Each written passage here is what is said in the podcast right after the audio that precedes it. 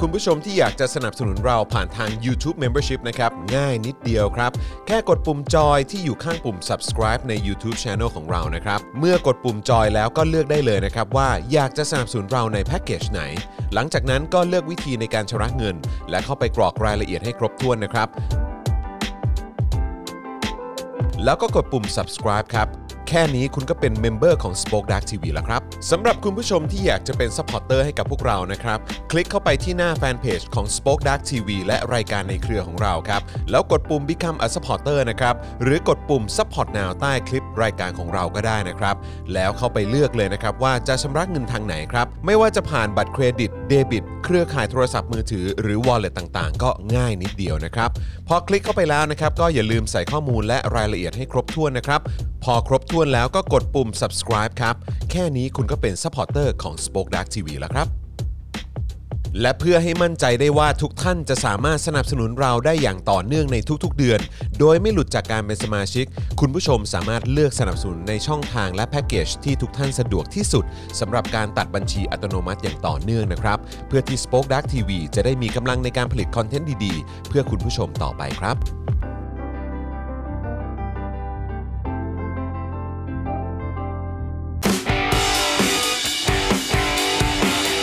Daily Topics ประจำวันที่ 24 พฤศจิกายน 2564 สมชื่อรัฐโจรช็อป iPhone จากภาษี โป๊ะละเมิด p r i เวซีเสกผีไซเบอร์ สอดแนมประชาชน ต้อนรับคุณผู้ชมนะครับเข้าสู่ Daily Topics นะครับประจำวันที่ 24 พฤศจิกายน 2564 นะครับอยู่กับผม จอห์นวินยูจอห์นคิปินทัช Keep in นะครั touch นะฮะแล้วก็แน่นอนนะครับอยู่กับหนุ่มๆของเราด้วยนะครับต้อนรับคุณปาล์มบิมมาโดนต่อยนะครับ สวัสดีครับคุณผู้ชมครับ อ่าครูทอมมิสเตอร์ไฟเซอร์นะครับ สวัสดีครับผมสวัสดีครับ อ่า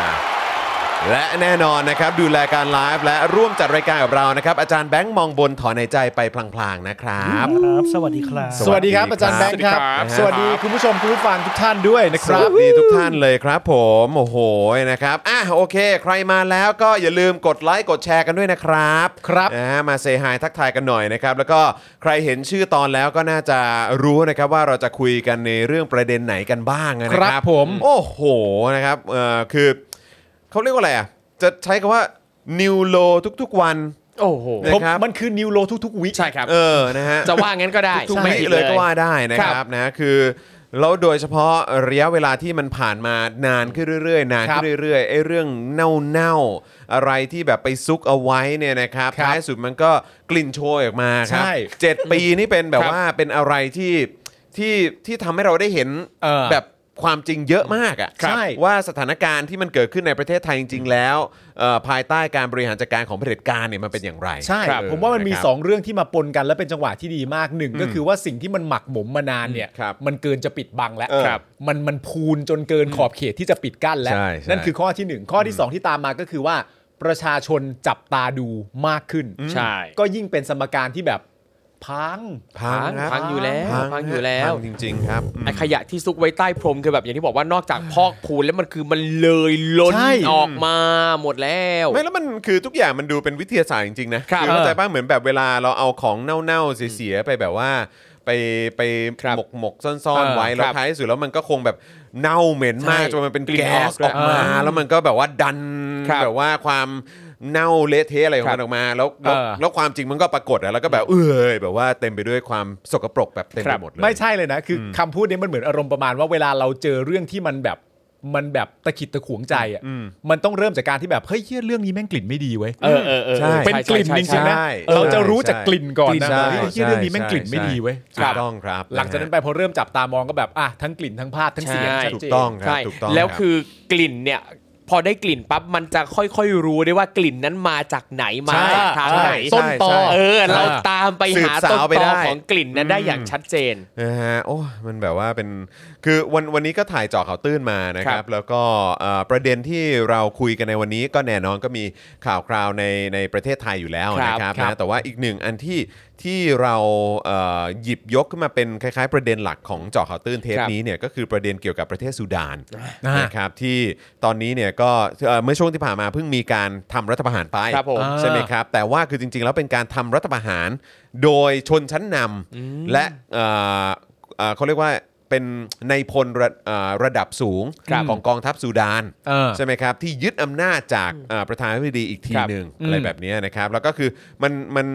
เขาจะพูดยังไงคือคือคือมันมันต่อเนื่องมาหลายขยักแต่ว่าก่อนก่อนหน้าเนี้ยมันมีเอ่อเผด็จการที่ยึดยึดอำนาจแล้วก็ ครับ ปกครองซูดานเนี่ยมาอย่างยาวนานกว่า 30 ปี อ่าอ่า ครับ อ่ 30 ปีนะ ครั คุ บ ณผู้ชม เพราะฉะนั้นคือเราจะมาดูกันว่า คือมันทำยังไงวะ อืม มันถึงครองอำนาจได้นานถึง 3 ทศวรรษอ่ะ ครับ อืม คือวิธีการของเผด็จการน่ะในการยื้อและอยู่กับอำนาจได้นานขนาด 30 ปีขนาดนี้มันทำยังไง ครับ นะเราจะได้มาสังเกตดูว่าไอ้สิ่งที่มันเกิดขึ้นในประเทศเรา อ่า หรือว่าประเทศที่ถูกปกครองโดยเผด็จการประเทศอื่นๆน่ะมันใช้หลักการแบบนี้ใช่ไหมมันเป็นคล้ายๆ คู่มืออะ เออ ครับ คู่มือในการครองอำนาจของเผด็จการ ครับ แบบนี้ใช่หรือไม่ ต้องเรียกว่าระบบอัลกอริทึมของมัน เออ คือแบบมันเป็นยังไง จริง ๆ ระบบ iOS ปฏิบัติการของมันน่ะ เออ เออนะฮะในเอ่อเขาเรียกว่า OS ใช่ไหม อ่า OS เอ่อระบบปฏิบัติการของ ครับ เผด็จการเนี่ยแม่งทำกันยังไงวะ อืม เออ เออนะครับซึ่งน่าสนใจมากวันนี้เราก็เอ่อพูดกันไปเต็มๆในในตอนเอ่อในตอนเนี้ยนะครับ ครับ ซึ่งเดี๋ยวก็คงจะได้ดูกันวันศุกร์นี้ ครับ นะครับ โอเค นะฮะ แจ๋ว แล้วก็ เลย วันนี้เนี่ยก็ไปถ่ายเอ่อรายการเป็น Exclusive ด้วย อ่า เ โอ้ย นะครับ ตายๆตายๆ นะฮะ ตาย เป็น เป็นรายการใหม่นะค ครั รับบ นะที่เดี๋ยวเออรอคอยติดตามกันได้ แต่อันนี้คือคือลองถ่ายกันออกมาแล้วนะครับ เดี๋ยวต้องลองดูว่าเออพอตัดต่อมามันเป็นอย่างไรบ้าง อันนี้ผมออกตัวไว้ก่อนว่า ผมก็คุยกับพ่อหมอแล้วก็พี่โรซี่แล้วว่าเฮ้ยเดี๋ยวขอดูก่อน ว่ามันว่ามันโอเคไหมมัน ครับ มันเวิร์กไหมมันสุดไหมอะไร ครั แบบ บเนี้ยนะครับถ้าเกิดว่าเอ้ยมันยังมันยังไม่โดนเดี๋ยวอาจจะขอไปปรับขอไปแก้อีกนิดนึงนะค ค รั รั บบ ผม แต่ว่าจะได้ชมกันเร็วๆนี้อย่างแน่นอน แต่เท่าที่ถ่ายกันมาแล้วก็บรรยากาศในการถ่ายทำอะสนุกมากสนุกมาก ดีๆ เพราะฉะนั้นก็เดี๋ยวอดใจรอนิดนึงละกัน ครับ ครับ ผม นะขอไปลองตัดต่อดูก่อนว่าจะเป็นอย่างไร อืม แล้วเดี๋ยวก็คงจะได้ชมกัน มึง ครับ ต้องส่งให้กูกับครูทอมพรูฟก่อน ได้เลยครับ ครับผมอืม แล้วกูนะก็ฮะ แบบผ่านผ่านผ่าน เออ แล้วมึง ได้ พวกมึงดูหรือยังยัง เอ้ยโอ้โหคือเอาออนไว้ก่อนใช่ไหม ออนไว้ก่อน แน่นอน ออนไว้ก่อน เไ ว่างั้น เอาจำนวนคลิปดิ ถูก ครับผม เป็นประธานบริษัทนะเนาะให้เปิดไว้ก่อบ น ริษัทเออ ผมกลับไปดูแล้วนะครับ นะไปดูแล้วใช่ไหม ฉันเป็นประธานบริษัท เป็นไงบ้าง ทำตัวไม่ถูกเลยฮะทำตัวไม่ถูกแล้ว ในแง่ของผู้ที่เอ่อศึกษาเรื่องละครเวทีตอนเรียนมหาวิทยาลัยด้วย ครับครับ ก็เรียกว่าทำตัวไม่ถูกเลยแบบเอ้ย เดาทางไม่ออก อืม ว่าเหล่านี้เนี่ย ตั้งใจว่าจะไปในทิศทางไหนกันแน่ อืมครับ เช่น ตั้งใจว่าจะใช้ระดับ acting ประมาณนี้ อืม เพื่อให้มันสร้างความสนุกสนาน ครับ หรือว่าเวิร์กช็อปกันมาแล้วได้ประมาณนี้ เออ อันเนี้ยเดาไม่ถูก เออเออ แต่ว่าโดยรวมแล้วก็คือ ฉันเป็นประธานบริษัท เออ ใช่ครับ เป็นประธานบริษัท แล้วคือเนี่ยผมผมก็ไปไปอ่านบทสัมภาษณ์ของคุณพลอยชิดจันทร์นะค ครั รั บบ เขาก็บอกว่าเขาตั้งใจทำขึ้นมาเพื่อจะเป็นคติสอนใจเขาก็เขาก็บอกเองนะว่าถึงแม้ว่าบางคลิปเนี่ยอาจจะมีประเด็นที่ไม่สมเหตุสมผลบ้าง แต่อย่างน้อยก็ได้สอนเรื่องคุณธรรมเรื่องอะไรต่างๆ พวกนี้ ม อะไรเงี้ย ก็อาจจะเป็นเขาเรียกว่าอะไรนะเป็นความหวังดี ใช่ใช่ใช่ นะฮะ หวังดี เออ ซึ่งเอาจริงมันพออ่านปั๊บมันก็รู้สึกเลยว่า อืมทำไมต้องมาสอนกูนะอะไรเงี้ย ไม่ก็ เออ ไม่รู้เหมือนกันนะ แล้วคืออย่าง ต่คือคือหลายๆ ครับ อันเรารู้สึกมันออฟออฟนะแต่ว่าก็อืม ใช่ ครับผมแต่คนชอบดู ใช่ คนชอบ อ ดู คือพูดถึงเรื่องอะไรสั้นๆ แล้วก็มีคติสอนใจมีข้อคิดอะไรแบบเนี้ยอย่างประเด็นนิทานอีสปเองที่เราอ่านกันมาตั้งแต่เด็กที่ตอนจบจะบอกว่านิทานเรื่องนี้สอนให้รู้ว่าเนี่ยคือในหลังๆมาเนี่ยนะครับในหมู่นักวิชาการนักจิตวิทยาเด็กอะไรเงี้ยก็จะรู้สึกว่ามีอะไรแบบเนี้ยไม่เวิร์ก อืม หมายถึงว่าเราไม่จำเป็นจะต้องมาบอกว่านิทานเรื่องนี้สอนอะไร อ่า แต่ควรจะให้ผู้อ่านควรจะให้เด็กเนี่ยได้เรียนรู้แล้วก็ได้ฝึกคิดวิเคราะห์ด้วยตัวเองว่าเขาเออเขารู้สึกอะไรเขาได้เรียนรู้อะไรบ้าง ไม่จำเป็นต้องมาบอกว่านิทานเรื่องนี้สอนให้รู้ว่าอ้าวก็ถ้ากูเด็กจะรู้อย่างอื่นแล้วไม่ได้หรือไงผิดหรือไงอะไรอย่าง หรื เงี้ อย เด็กจะมีความรู้สึกว่าตัวละครที่เรื่องจงใจให้เป็นผู้ ครับ ถูกเนี่ย อืม สำหรับหนูหรือสำหรับผมเนี่ย ครับ ผมไม่ได้เห็นรู้สึกว่าเขาปปฏิบัติตัวในทางที่ถูกต้องเลยนะไอ้สิงโตตัวเนี้ยหรืออะไร ครับ ก็ว่าไป ครับเออ มันก็แล้วแต่เขาดิใช่ไหม ใช่แล้วแต่เลยแล้วเขาจะตีความมันอย่างไรก็ ใช่ แล้วแต่เขาแล้วเดี๋ยวมันก็จะเป็นประสบการณ์ที่มันค่อยๆ เรียนรู้ไป ครับ ตลอดระยะเวลาที่เขาก็ค่อย ๆ โตขึ้นน่ะเนอะ ครับผม เออนะครับแล้วก็ได้สัมผัสกับสังคมมากยิ่งขึ้น ครับ มันก็แล้วแต่เขาว่าเขาจะ ครับ ตีความเรื่องราวอย่างนั้นออกมาเป็นอย่างไร ครับ คุณพลอยได้ นะครับ บอกไหมฮะว่าเอ่อในเรื่องของค่าใช้จ่ายต่อตัวนักแสดงนี่ โอ้โห แต่ละคน ม่รู้ นี่ได้กันเท่าไหร่ไม่มี อุ๊ยไม่ ข้ล ไม่ได้บอกไม่ได้บอกแต่ โเค เท่าที่ทราบก็คือคือด้วยความที่ว่าคุณคุณพลอยเองเขาก็เป็นผู้บริหารทำเป็นโรงงานเหมือนกับผลิตผลไม้อบแห้งอะไรพวกเนี้ย อ่า แล้วเขาบอกว่าหลาย ๆ คลิปก็คือเป็น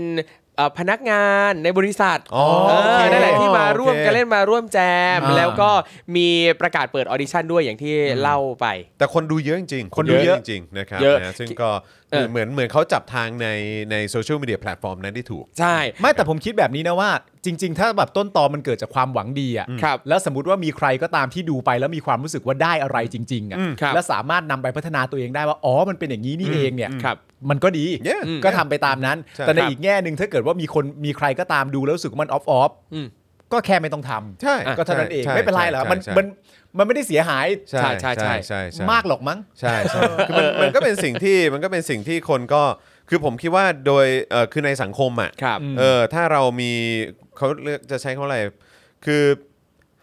ให้เกียรติสติปัญญาและสติสัมปชัญญะของทุกๆคนเนี่ย ครับ ก็แล้วแต่คุณเลยว่าคุณ ใช่ จะคุณจะรู้สึกอย่างไรกับการ ครับ ที่คุณได้เห็น ครับ คอนเทนต์แบบนี้ก็แล้วแต่ ครับผม คุณเลย ใช่ เออนะค ครั รับบ เพราะว่าก็วิจารณญาณแต่ละคนก็ควรจะให้คนเหล่านั้นเป็นคนตัดสินใจ ไม่ผมเองอะผมยังคิดเลยนะว่าถ้าเกิดว่าเอริโตกว่านี้แล้วรู้เรื่องกว่านี้อะผมก็ยังอยากให้ดูนะ อืม แล้วจะได้ถามเขาว่าเป็นยังไงลูก ใช่ ทั้งหมด แต่ว่าแต่ว่าเราเราในฐานะคนดูอ่ะ ครับ หรือผู้ที่เหมือนก็เป็นผู้บริโภคแหละหรือว่าใช้บริการของแพลตฟอร์ม ครับ เหล่านั้นเนี่ย อืม ก็ย่อมก็ย่อมควรจะมีสิทธิ์ในการวิพากษ์วิจารณ์ได้อยู่ ใช่ค แล้วอ๋รับอนั่น ใช่ ปกติเลยครับ ใช่ ปกติ ใช่ครับ นะครับ แล้วคิดว่าที่ยอดวิวเยอะอย่างหนึ่งก็คือหลายหลายคนที่ดูแล้วก็ดูอีกดูแล้วดูอีกดูแล้วดูอีกนะ เพราะว่าเขารู้สึกว่าดูแล้วฮะฮะ ขอ ฮะ ขอทำความเข้าใจ ยังไงนะ อีกที ยังไงนะกูขอดูอีกรอบ ขอย้อนดูอีกที ใช่ ซึ่งก็เป็นไปได้เป็นไปได้ แล้วผม รับ ก็มี เป็นไปได้ ความรู้สึกว่าบางงานอาจจะเป็นการตามมาจากพาร o ดีก็ได้ ครับ ที่ จ ค ริ น ง ทำเรียนแบบเช่นเขาพูดเลยนะที่ อะไร จริงแล้วฉันอะไรนะ ฉันรับประทานอาหารสัตว์ แล้วพอฉันรับประทานอาหารสัตว์ปั๊บเสร็จเรียบร้อยเนี่ยผู้ที่ดูแล้วรู้สึกว่าตลกอ่ะ เออ เขาก็ต้องหาต้องการหาต้นคลิป เออ ถูกไห ข ม อดูออริจินอล อ หน่ อ อย ริ ดิ จินอล เป็ หน่อย งไง ว่ามันเหมือนข เออ นาด อันนี้ ไหน จริงอันนี้จริงอันนี้จริง ครับ เออหลาย ๆ ครั้งคือคุณได้ดูพาราดีก่อนอ่ะ แต่ว่า ใช่ จริง ๆ แล้วฉันรับประทานอาหารสัตว์เนี่ย กูก็ต้องบอกเลยว่า เออมึงชนะ อันเนี้ยมึงชนะไปเถอะ ชนะเลิศ ต้องชนะ ชนะเลิศชนะ การที่ ลิศ เป็นครีเอทไอเดียแล้วก็สภาพแวดล้อมที่เหมือนเลี้ยงหมูให้อาหารหมูอยู่ และ ครับ จบด้วยประโยคที่เป็นเขาเรียกว่าพันช์ไลน์ ใช่ ที่เด็ดที่สุดที่คนกำลังรอฟังว่าสุดท้ายแล้วมึงจะพูด อะไร แล้วบอกว่าที่จริงแล้วฉันรับประทานอาหารสัตว์เนี่ยกูถือว่าครีเอชันหรือว่าไอเดียเนี่ยมันคอมพลี เออให้เลย ให้เลย ให้เลย ครับ ให้เขาเถอะนะครับ ให้เขาเถอะครับเออนะ คือมันเป็นสิ่งที่เหนือความคาดหมายจริงการรับประทานอาหารสัตว์ ต้องยอมต้องยอม นะครับอ่ะคุณผู้ชมครับนะใครมาแล้วย้ำอีกครั้งอย่าลืมกดไลค์กดแชร์กันด้วยนะครับ แล้วก็อย่างที่เห็นกันอยู่ตรงนี้นะครับนี่เลยปุ๊บปุ๊บเดี๋ยวชี้ให้ดูอ่านะครับนะก็คือไซเรนมาแล้วนะฮะไซเรนอันนี้อันนี้เพิ่มขึ้นมาไหมฮะอาจารย์แบงค์ตอนนี้ ไม่เพิ่ม เออไม่ได้เพิ่ม ลด นะ ครั ฮะ บผม หนึ่งหมื่นเท่าไหร่หนึ่งหมื่นสองพัน หกร้อยสี่สิบแปด หนึ่งหมื่นสองพันหกร้อยสี่สิบแปดนะครับนะก็คือต้องบอกว่ามันดรอปลงไปจาก 13,301 นั่นเองนะครับ ครับ นะก็ตอนนี้นะครับก็พยายามไปสืบเสาะนะครับว่ามันเกิดอะไรขึ้นนะครับก็เอ่อเท่าที่ทราบมาก็คือจะมีในประเด็นที่ว่าคุณผู้ชมบางท่านผูกไว้กับวอลเล็ตหรือผูกไว้กับเอ่อช่องทางบางอย่างนะครับที่บางทีมันอาจจะไม่ได้ทำให้ต่อเนื่อง ครับ นะครับเอ่อทุกๆเดือนนะครับอาจจะไม่ได้ผูกกับบัตรเครดิต อาจจะไม่ได้ผูกกับเอ่อค่าโทรศัพท์มือถือรายเดือนก็ได้ ครับ นะครับนะก็เลยทำให้เอ่อหลุดออกไปนะครับนะแล้วก็อย่างที่บอกไปว่าเอิ่มที่คุยกับพี่โรซี่เมื่อวันก่อนนะครับนะก็จะมีในประเด็นของเรื่องเอ่อบัตรเครดิตบางเจ้า ครับ นะครับที่อาจจะตีความว่าการที่เราต่ออะไรพวกนี้เนี่ยเอ่อสมัครอะไรพวกนี้อาจจะเป็นสแปมหรือเป็นอะไรแบบนี้หรือเปล่า อ๋อ ก็อาจจะ บล็อกไว้ก่อนนะครับ อ๋อ เอ่อเพื่อให้เราไปเอ่อเอ่อแจ้งกับทางเอ่อธนาคารต้นทางอ่ะเออ ครับ ว่าเฮ้ยอันนี้อันนี้เราใช้บริการนี้อยู่มันมันไม่ใช่สแปมไม่ใช่อะไร ครั ทั้ บ งสิ้นนะนะครับนะมันก็มีประเด็นนี้ด้วยนะครับแล้วก็เอ่อมันก็จะมีอีกอันนึงอ่ะที่ที่เมื่อเช้าเพิ่งคุยกับพ่อหมอคือพ่อหมอเนี่ยแนะนำว่าเอ่อเท่าที่เท่าเท่าที่คุยกันตอนนี้นะครับก็อาจจะลองผูกไว้กับ ถ้าใครหลุดไป ครับ แล้วอยากจะสมัครเข้ามาใหม่นะครับไปผูกไว้กับเอ่อค่าโทรศัพท์มือถือรายเดือนผ่านทาง Facebook ดีกว่า อ่า ครับ สปอร์ต โเค ไปเป็นซัพพอร์ ครั เต บ อ ผ ร์ ม ทาง Facebook นะครับแล้วก็เอ่อ เออ ผูกไว้แบบรายเดือนเอ่อกับค่าโทรศัพท์มือถือ ครับ จะหลุดยากที่สุด เออ เออโอกาสจะหลุดอะยากที่สุด ครับ นะครับนะแต่ว่าก็เช่นเคยก็คุณก็สามารถเอ่อผูกไว้กับบัตรเครดิต หรือว่าบัตรเดบิต ครับ เอ่อผ่านทาง YouTube ก็ได้ด้วยเหมือนกันนะครับ ครับ ครับ ผม นะฮะเอิ่มโอเคนะครับ นี่จากต่างประเทศหลุดไปตอนไหนไม่รู้ เพิ่งสมัครใหม่เดือนก่อนค่ะ โอ้ขอบพระคุณมากครับ ซัลิตรา ขอบคุณครับ บอกมาขอบพระคุณมากเลยนะครับนะฮะคุณแฮกชูดสวัสดีนะครับ ขอบพระคุณมากเลยนะครับ นะคุณทาดแมว สวัสดีครับ คุณทาดแมวบอกว่าถ้าครบ 18 เดือนจะเป็น 18 บวกไหมครับ โอ้โหครับผม แต่ก็จะยอดเยี่ยมเลยครับนะถ้าเกิดว่ามาเป็นเมมเบอร์ของเราได้ยาวข เพ นาด ราะว่า นี้ เมื่อกี้คุณลีบอกว่าแบตผมขึ้นเป็น 12 บวกแล้ว อ่ะเหรอฮะอืม ครับ อ๋อ ถ้าเป็น ครับ 18 ก็เป็น 18 บวก อ่า ก็เป็นได้ครับ ครับผม เป็นได้ครับ นะฮะเอ่อคุณลีบอกว่าโอ้ไม่ต้องห่วงนะ วงเงินวงเงินบัตรเครดิตคุณลีนี่เป็นล้านนะ อ๋อ นี่ อ่ะก็ต้องยอมะ ขอบคุณมากครับขอบคุณมากครับ เออ นะฮะ คุ คุณ ณ จะพูดยังไงคุณลิ ใช่ ยินดีด้วยครับ ครับ ครับผมนะ ฮะ คุณโจบอกว่าถ้าผมหลุดหมายความว่าไม่มีอะไรกิน ครับผมนะฮะ ส่งกำลัง ตอนนี้ก็ ใจให้ ขอบพระคุณมากที่สนับสนุ ครั น บ พวกเรานะครับนะฮะแล้วก็นอกจากนี้นะครับคุณผู้ชมยังสามารถสนับสนุนพวกเรานะครับแบบรายวันได้ด้วยเหมือนกันนะครับผ่านทางบัญชีกสิกรไทยนะครับ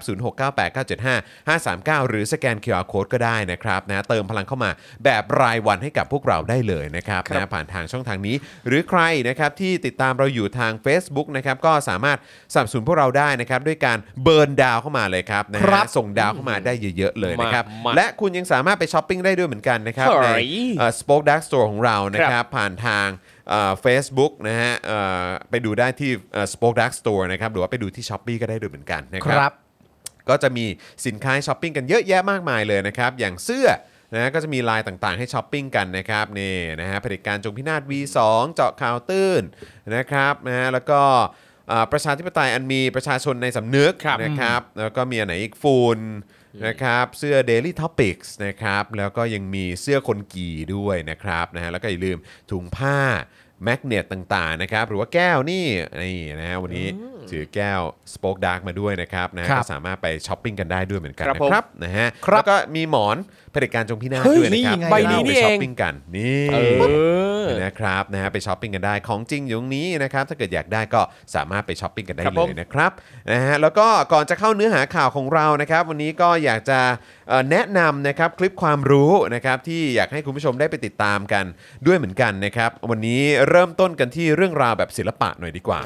นะครับนะคลิปความรู้ที่อยากจะมาแนะนำกัน เช่นเคยนะครับใครที่เป็น FC คลิปความรู้เรื่องศิลปะศิลปะเนี่ยนะครับห้ามพลาดเลยนะครับ เพราะวันนี้คลิปความรู้ดีๆนะครับที่เราจะมานำเสนอก็คือศิลปะยุคนีโอคลาสสิกนั่นเองนะค ครั รับบ ผม นะ ครั ฮะ บ ว่าศิลปะยุคนีโอคลาสสิกเนี่ยคืออะไร เออ นะครับศิลปะแบบนีโอคลาสสิกเกิดขึ้นตามหลังศิลปะแบบบาโรกและโรโคโคนะครับมาติดๆเลยนะครับแต่สไตล์เนี่ยตรงกันข้ามกันนะครับไปกันคนละทางเลยครับความต่างที่ชัดที่สุดเนี่ยนะครับก็คือเรื่องของการเมืองครับ อ้าว คการเมืองกับศิลปะนะครับ ครับ เพราะในช่วงนั้นเนี่ยคนเริ่มแสวงหาความรู้มากขึ้น รู้อะไรมากขึ้น งานศิลปะที่สะท้อนศาสนาจึงลดลงครับ อืม และคนก็เริ่มเอาศิลปะมารับใช้อุดมการณ์ทางการเมืองมากขึ้นด้วยนะครับ ครับ อุดมการณ์ทางการเมืองของศิลปะนีโอคลาสสิกเนี่ยจะเห็นชัดๆได้จากการนำเอารสนิยมศิลปะแบบโรมัน กลับมาใช้ส่งเสริมการปฏิวัติฝรั่งเศสนะครับ อีกทั้งยังเป็นการเพิ่มจริตให้นโปเลียนครับ อ่า และเป็นศิลปะที่เชิดชูการปฏิวัติอเมริกาด้วย นี่ ว้าวนะครับ เออ ถ้าใครสงสัยนะครับว่าแล้วมันเกี่ยวกับการเมืองยังไงอ่ะ ครับ นะครับทำไมศิลปะนี้เนี่ยถึงเกี่ยวข้องกับการปฏิวัติฝรั่งเศส นโปเลียน หรืออเมริกา ก็ตามไปดูคลิปนี้กันได้เลยนะครับ เดี๋ยวอาจารย์แบงค์จะแปะลิงก์ไว้ให้ในช่องคอมเมนต์นั่นเองนะครับ โอ้ต้องไปดูเลยนะครับ ดูแล้วเนี่ย ลองไปดู ก็คือเราจะเห็นเลยว่าศิลปะกับการเมืองเนี่ยนะครับ มันก็เกี่ยวข้องกันเรา ใช่ สามารถจะใช้ศิลปะเพื่อนำเสนอมุมมองแนวคิดทางการเมืองได้ ถูกเป็นมาตั้งนานแล้ว ใช่ นะครับนะแต่ว่าบางสังคมเนี่ยนะครับ โอ้โหทำงานศิลปะแสดงออกเชิงสัญเอ่อสัญลักษณ์อะไรต่างๆ ก็ทำไม่ได้เลย ใช่ นะค คื รั อบ จริงๆมันเป็นอย่างนั้นเลยฮะแต่มันก็อาจจะมีมหาวิทยาลัยบางมหาวิทยาลัยอะไรอย่างเงี้ย ครับ ที่แบบจะกีดกันไม่ให้ อ่า อะไรเงี้ยมันก็มีด้วย ก็มีครับก็มี แหม ครับะฮะ หวานจริง ซึ่งซึ่งมันก็แบบ มันก็แปลกเหมือนกันนะครับ คือทั้งทั้งที่เป็นสถาบัน เออ แล้วก็คณะที่สอน ครับ เกี่ยวเกี่ยวกับศิลปะ เอ้ยมันแปลกตรงนี้ แต่ว่าก็ตีกรอบ เออ ปิดกั้นซะอย่างนั้น จริง เออ เออนะครับโคตรย้อนแย้งอ่ะ ใช่ เพราะว่าการเรียนรู้ขึ้นมาแล้ว ครับ จะเป็นคณะโดยตรงเกี่ยวกับเรื่องนั้นได้เนี่ยการเรียนรู้เรื่องศิลปะและศิลปะสามารถถ่ายทอดอะไรได้เนี่ย ครับ ก็น่าจะได้ร่ำเรียนเรื่องเกี่ยวกับเรื่องพวกนี้มาอยู่นะ ต้อง นั่นน่ะสิ ถูก แต่พอ อง ถึงเวลาที่ตัวเองอยู่ในอำนาจปุ๊บเนี่ย ไปกีดกันเด็กรุ่นต่อไปเนี่ย ครับ ไอ้ผมก็มันแปลกไง จริง แปลกอยู่ แปล แล้ว ก ครับ จริง เออแปล แล้ว กอยู่แล้วค ครับ ณะบดีเนี่ยก็จบจากมหาวิทยาลัยที่เกี่ยวข้องกับศิลปะโดยตรงด้วย เออ เออ ครับผมนะฮะ งง ก็ ไปหมด ก็ไม่ได้รู้สึกแปลกใจ ครับ นะครับ เพราะว่าคือคือบางทีเนี่ยนะครับการที่การที่เขาอาจจะ ไม่ได้ไปไกลมากกว่านั้นน่ะ ครับ อ่า ก็อาจจะเกี่ยวกับเรื่องของทัศนคติที่อาจจะมีการปิดกั้นในเรื่องของสิทธิเสรีภาพก็ ครับ ได้ ผม โอ้ทัศนคติพามาสุดทางแค่นี้อย่างเงี้ ใช่ ย ตายแล้ว ใช่ใช่ใช่ สะเทือนใจมากเลยอะ จริงๆ เพราะทัศนคติเราถึงหยุดการเจริญแค่เนี้ย ใช่ โอ้ มีความเป็นไปได้สูง ครับ มีความเป็นไปได้สูง ซึ่งก็เป็นเรื่องที่น่าเศร้า ใช่ นะครับแล้วเนี่ยแหละครับคือการที่ประเทศเนี่ยนะอยู่ภายใต้การเอ่อปกครอง ครับ นะภายใต้กลุ่มคนนะที่มีทัศนคติอยู่แบบเขาเรียกว่าอะไรอะเป็นเป็นเอ่อที่เน้นเรื่องของการปิดกั้นน่ะ ครับ ใช่ เออเพื่อประโยชน์ของตัวเองสูงสุดเนี่ย ครับ ใช่ เออมันก็ย่อมทำให้สังคมหรือว่าประเทศเนี่ยมาได้แค่เนี้ยแหละครั ใช่ครับ นะครับแล้วก็ถดถอยลงเรื่อยๆ เย่ ครับ นะครับนะฮะอ่าโอเค คุณผู้ชมครับ ผมคิดว่าเรามาเริ่มต้นเนื้อหาข่าวของเรากันเลยดีกว่านะค ครั รับบนะฮะก็วันนี้มีหลายเรื่องอยู่เหมือนกัน ที่อยากจะมาพูดคุยกันนะครับ แล้วก็ทางทีมงานของเราก็เตรียมกันมาด้วยนะครับ ก็ ครับ ขอบ ผม คุณทีมงานของเราด้วยนะครับ เย้ นะฮะเริ่มต้นกันที่เอ่อสรุป Clubhouse เมื่อคืนนี้ไหม เอ้ยได้ ครับ ดิ เอ ผอมนะครับกับโทนี่วูซัม ครับ เป็นยังไงครับครูทอมครับ เริ่มต้นก่อนละกันเนาะ โอ้โห นี่เลยครับ เมื่อวานนี้นะครับ ดรทักษิณชินวัตรนะครับ หรือว่าพี่โทนี่วุฒซัม อดีตนายกรัฐมนตรีนะครับ ก็ได้ร่วมสนทนาในรายการแคร์ทอล์กเอ็กซ์แคร์คลับเฮาส์อีกครั้งหนึ่งนะครับ ซึ่งในครั้งนี้นะครับ ก็เป็นตอนที่ 21 แล้วนะครับ โอ้โห ไม่แผ่วนะครับ ไม่แผ่ว จัดต่อเนื่อง โอ้โห จัดทีจัดบ่อยเหลือเกิน ไม่จะจะแผ่วได้ยังไงก็เขารับไม้ต่อจากรายการเรา อ๋อ เออ อย่างนี้นี่เอง เมื่อวานนี้นะเมื่อวานนี้เออ นั่นแปลว่า ครับผม ถ้าไม่มีรายการเราก็คือไม่มีรายการแคร์ทองเอ็กซ์แคร์ขับเฮา เฮ้ยไม่ใช่ มีเป็นปกติเลยครับ อ๋อ นี่เป็นปกติ อ๋อโอเค ปกติเลยครับ อ๋อโอเค ออฮะ นะครับ ซึ่งเมื่อวานนี้นะครับเขาใช้ชื่อตอนว่าโควิดก็ยุ่งเหยิง เศรษฐกิจก็รุ่งริ่ง ถามจริง เออ เผด็จการเขาแก้ปัญหากันแบบนี้เหรอ เอออ โอเคโอเคโอเค อือหือเอาจริงพอพอเห็นชื่อตอนเนี้ยแบบภาพมาเลยอะว่าแบบเป็นกันแบบยืนเท้าเอวถามอะแบบแบบนี้ไง เออ เออ นี่ ฉันถามหน่อยเออนี่เลย เออ มาสิ เออซึ่งสาระสำคัญนะครับเขาก็กล่าวถึงการบริหารจัดการปัญหาต่างๆ ของภาครัฐเหมือนเดิมนะครับ ครับ โดยในตอนหนึ่งนะครับ คุณโทนี่เนี่ยก็ได้เล่าถึงบรรยากาศการเดินทางไปยุโรปนะครับแหมมีอวดด้วยนะครับว่าไปยุโรปนะครับ ผมไปอเมริกามานะฮะ เอาไม่เกี่ยวไม่เกี่ยวไม่ได้อวดไม่ได้อวดนะครับเออ แชร์ให้ฟัง ใช่ ออ เล่าสู่การฟังเฉยๆ คุณโทนี่เนี่ยก็เล่าตอนเดินทางไปยุโรปนะครับเขาบอกว่าที่แม้ว่าเวลาช่วงนั้นเนี่ยนะครับยุโรปเนี่ยยังเผชิญกับการระบาดหนักของโควิด -19 แต่ว่าผู้คนก็ยังใช้ชีวิตกันได้ตามปกติ ภายใต้มาตรการป้องกันโรคของรัฐ พร้อมกับวิเคราะห์วิกฤตการระบาดของโควิด -19 ในยุโรปไว้ 2 ประเด็นนะครับอะไรบ้างเรามาดูกัน อ่า ประเด็นแรกนะครับเขาบอกว่าผู้คนยังดื้อไม่ยอมฉีดวัคซีน อ่ะซึ่งก็อาจจะหลากหลายเหตุผลกันไป ใช่ครับ แล้วก็ 2 นะครับ คนที่ฉีดไปนานแล้วไม่ได้ไปตรวจภูมิ ผมเองก็ยังไม่ได้ตรวจภูเมิออ นะครับ เออ เอ เอ อ อ ซึ่งคุณโทนี่นะครับ ก็ได้อ้างอิงผลการศึกษาของ New York University นะครับ NYU นะฮะว่าหากฉีดวัคซีนครบโดสเกิน 6 เดือนแล้วเนี่ย ควรไปฉีดบูสเตอร์เพื่อขยายภูมิ อ่า คุณทอม เลยยังไม่เลย 6 เดือน เลยยังกำลังจะแล้วมั้ง กำลังจะแล้วกำ กำลั ลัง ง จะ จะ กำลัง แล้ว จะนะครับกำลัง สง จะ สัยต้องจองโมเดอร์นาแล้วมั้ง เอ เอ อ อ นั่นสิ ไหม เพราะว่าคือล่าล่าสุดอะผมเห็นเอ่องานงานวิจัยของที่อเมริกาเหมือนกันเขาบอกว่าเอ่อสองโดสแรกเป็นไฟเซอร์แล้วเอ่อเข็มบูสเตอร์เนี่ยเป็นโมเดอร์นาเนี่ยให้ผลดีกว่าไฟเซอร์ 3 เข็มด้วย ว้าว เอา เออ ว่ะ เพิ่งเห็นงานวิจัยนี่ก็ตามอ่านอยู่ว่า เอ๊ะ น่สนใ จะฉีดอะไรดี น่าสนใจ ดีดี น่าสนใจ ครับผม ครับ อ่าซึ่งพอคุณโทนี่นะครับพูดถึงประเด็นนี้เสร็จปั๊บนะครับก็ยกตัวอย่างประเทศสิงคโปร์อ่าเขาบอกว่าประเทศสิงคโปร์เนี่ยนะครับเปิดประเทศแล้ว หลังจากที่ล็อกดาวน์ไปหลายรอบ โดยระบุว่าถ้าคนไทยจะเดินทางเข้าไปประเทศสิงคโปร์เนี่ยนะครับจะยังต้องโดนกักตัว 14 วันอยู่ เอาจริงดิ เอออคุณโทนี่ก็เลยแนะนำว่ากระทรวงการต่างประเทศเนี่ยจะต้องไปเจรจาว่าเพราะอะไรทำไมถึงยังไม่ให้เข้า พร้อมกับกล่าวว่ารัฐเนี่ยไม่ต้องไปพม่า ควรไปสิงคโปร์แทนเอออเข้าไปถามเลยว่าทำไมไม่ให้คนประเทศอื่นเข้าทำไมไม่ให้ไทยเข้า ติดตรงไหน ในเมื่อคนอื่นก็ติดเชื้อสูสีกับไทย หรือว่าผู้นำไทยมียศพลเอก เจ้เอ้ย เอ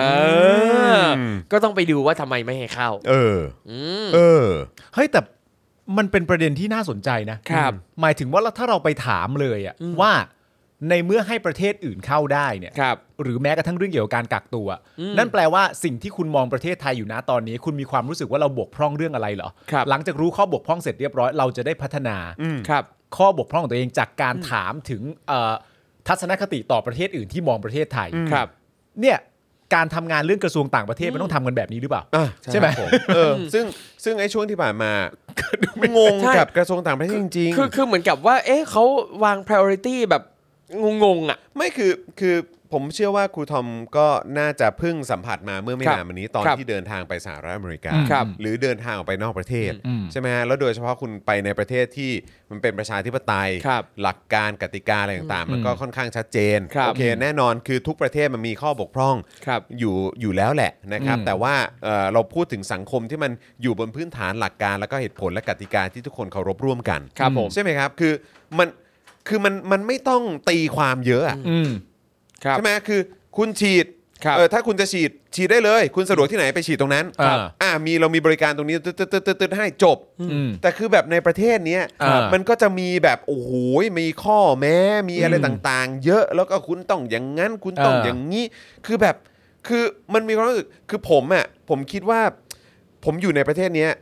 หลาย ๆ ครั้งอ่ะก็มีความรู้สึกว่าเฮ้ยทำไมกูต้องคิดซ้ำคิดซ้อนกินคิดคิดอะไรเยอะขนาดนี้วะ ครับ ทั้งทั้งๆที่จริง ๆ แล้วหลักการมันก็แค่นี้ว่าเออเราเป็นมนุษย์เหมือนกันเราเป็น ครับ แค่นี้เหมือนกันคือรัฐต้องดูแลเราเป็นอย่างนี้คือมันมันควรจะแค่นั้นจบอ่ะ ครับ แต่คือเราอยู่ในประ เข้า เท ใจ ศ เลย เราอยู่ในประเทศที่แบบว่า เอ้ย ก็แบบทิ้ง เข้าใจ ไอ้ เลย เอ่อวัคซีนที่จองไว้ก่อนไป ครั ก็ บ ได้ แล้วก็ไปฉีดของที่รัฐมีอะไรก็แบบ ครับผม แล้วคือตั้งแต่ตอนแรกคือทำไมกูต้องไปจองวัคซีน ครั เห บ ล่านั้นล่ะก็เพราะ ใช่ มึงไม่มีวัคซีนที่ดีให้กู ใช่ แล้วกลายเป็นว่าตอนนี้มึงมาบอกให้กูให้ทิ้งไปก่อนแล้วไปฉีดของเอ่อของรัฐก่อน ครับ อย่างที่เขามีอะไรอย่างนี้ก่อน ครับ จะได้เคลียร์ออกไปอะไร เออ แบบนี้ซึ่งเราแบบไอ้เหี้ยหลักการของมึงคืออะไรวะทำไมมึงไม่สามารถทำอะไรที่มันเป็น 1 2 ครั 3 บ 4 ต่อเนื่องกันแบบนี้ บางทีมันกลายเป็นว่า 1 ไป 5 5 กลับมา 2 2 กลับไป เออ 7 7 กลับไป ครับ 9 อะไรอย่างเงี้ยคือแบบอะไรของมึงอะ แล้วเพอเพอๆแม่งกลับไปศูนย์ด้วย ใช่ ใช่ ใช่ ศูนย์นี่จริงมากเลย ใช่จ ไม่ ริงๆ คือจ นะ ริง ๆ จริง ๆ รัฐเอ่อประเทศของเราเนี่ย ครับ มันเป็นเรื่องเกี่ยวกับทัศนคติที่มองต่อเรื่องอะไรต่างๆกันนะ เราเป็นประเทศที่เริ่มมาตอนแรกเนี่ย ความสับสนที่เกิดขึ้นคือโควิดกระจอกนะฮะอย่าลืมนะฮะ ใช่ใช่ ว่า ใช่ ของประเทศเราณตอนแรกนี่คือโควิดกระจอก โอ้ยเหมือนะ ไข้หวัดเลย สามารถจัดการได้ หลังจากนั้นเหตุการณ์ที่ตามมาก็คือว่าผู้ติดเชื้อมากมาย โอ้โห เอาวัคซีนนั้นวัคซีนนี้เข้าไป ครับ จองจองไม่ทันแย่งกันจองบ้านหนึงได้คนเดียวบ้านหนึงได้สองคน หลังจากจองเสร็จเรียบร้อยจองโมเดอร์นาไปเสร็จเรียบร้อยได้วัคซีนตัวอื่นมาก่อนกูต้องทิ้งโมเดอร์นากี่เข็มดีวะ ครับ อะไรต่างๆนานาแม่งวุ่นวายไปหมด ได้ไฟเซอร์มาเสร็จตอนแรกปุ๊บใครฉีดได้บ้างใครฉีดไม่ได้คนไหนมีสิทธิ์ก่อนมีสิทธิ์หลัง หลังจากนั้นไปถ้าฉีดสูตรนี้กับสูตรนี้ถึงครับ จะ ได้นะถ้าสูตรนั้นกับสูตรนั้นไม่ได้ทำไมมันวุ่นวายฮะ ใช่แล้วอันเนี้ยมันคือสถานการณ์ล่าสุดนะ แล้วมันก็คล้ายๆกับแบบว่าที่เราคุยกันเมื่อวันก่อน ครับ ว่าเออทัศนคติของคนไทยจำนวนเยอะมากก็มีความคิดว่าได้แค่นี้ก็ดีแค่ไหนแล้ว ใช่ อะไรประมาณเนี้ย อืม ใช่ไหมครับ หรือครับ ว่า เออ แบบบางทีก็ อุ้ยดีนะ แบบผู้ ครั นำ บ คนเนี้ยเขารับฟังประชาชน ครับ ซึ่งเราเปล่ามันต้องรับฟัง ใช่ ถ้ามันไม่ฟังอ่ะมันมันมันอยู่ไม่ได้เพราะรอบหน้า ใช่ กูไม่เลือกมึง ใช่ แต่มันก็มีผู้นำที่แบบมึงไม่ฟังประชาชนแล้วมึงก็บอกว่าแค่นี้เขาก็ฟังแล้ว ใช่ เขาเมตตา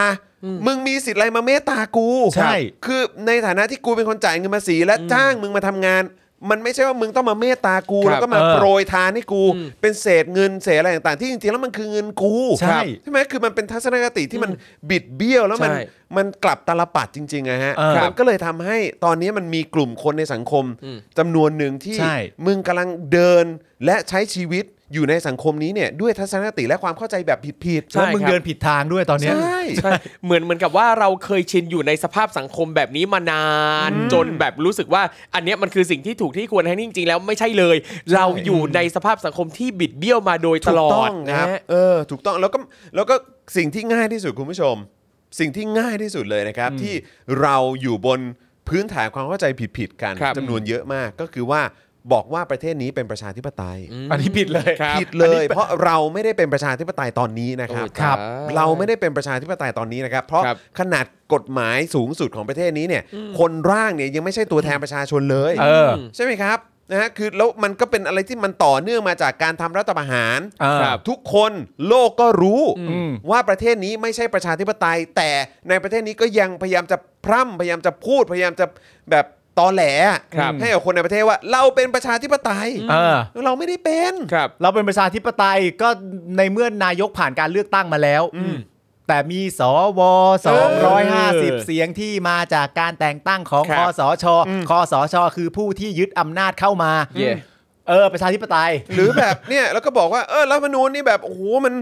ผ่านประชามติมา อ่า อ่าแต่บอกว่าอ้าวแล้วถ้าเกิดผ่านประชามติแล้วทำไมถึงมีการมาแก้ตอนหลัง แล้วมัน ครับ ไม่ใช่ฉบับเดียวกับตอนที่ทำประชามติอ่ะ ใช่ เอ้ยมันคนละเรื่องกันเอ้ย อ่ะ มันมีข้อยกเว้นได้ ยังไงวะ อ้าว เออ แบบนี้ก็ได้ด้วย ใช่ เข้าใจไหมครับคือมันมันมั่ว ใช่ มันมั่วไปหม ครั ด บ แล้วมันก็มีกลุ่มคนที่มันเอออแล้วก็เออยอมกันไป อืม โอเคกันไป อืม ทำเป็นทำเป็นแบบว่าเออปล่อยผ่าน อ่ากั กับความมั่วและเละเทะแบบนี้ แต่มันมีคนจำนวนมาก เออ ที่ไม่เห็นด้วยกับความผิดปกติและวิปริต และ ครับ ความไม่สมเหตุสมผลเหล่านี้ ครับ แล้วเขาก็ออกมาโวยวาย อืม แล้วพอโวยวายปุ๊บไอ้คนไอ้เผด็จการอ่ะมันก็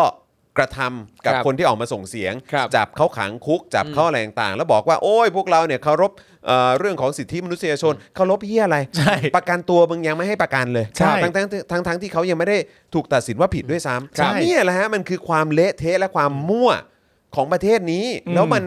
หมักหมมแล้วก็เน่าเฟะจนตอนนี้เนี่ยนอกจากในประเทศเนี่ยคนจะได้กลิ่นฟุ้งกระจายถึงความเน่าเหม็นแบบนี้แล้วเนี่ย เออ ทั่วโลกเขารู้หมดแล้วว่าประเทศไทยอ่ะที่ฉาบกันด้วยทองคำเปลวหรือว่าอะไรก็ตามเนี่ย มันเน่า มั มัน ลอกหมดแล้ว มันลอกหมดแล้ว ลอนกไห มดแล้ว เอะไรแล้ว